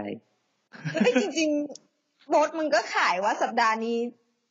เอ้ยสัปดาห์หน้าจะกลับก็อ้อนๆหน่อยดิ แฟนมีดแฟนมีด มีงานจับมือว่ะ เดี๋ยวโบ๊ทจะกลับมาเมืองไทยนะครับ หน้าผากของโบ๊ทยังว่างอยู่ใครอยาก ให้ โฆษ จับ ณา ผมได้ปะ ได้ ให้ดึงผม เดี๋ยวจะ อะ ให้เพ้นท์เพ้นท์โฆษณาเราไปบนหัว แล้วคือมันก็ยังลบไม่ออกใช่ไหมจนกว่ากูกลับที่นู่นก็ขายได้เบนเวอร์ไวด์ด้วย โอ้ยเหี้ยโอเคครับ โอเค เสา เก็บ ตอน ไว้ นี้ ละ ก็ขอบคุณมาก สวัสดี เออ สวัสดีครับ สวัสดีครับ สวัสดีค่ะ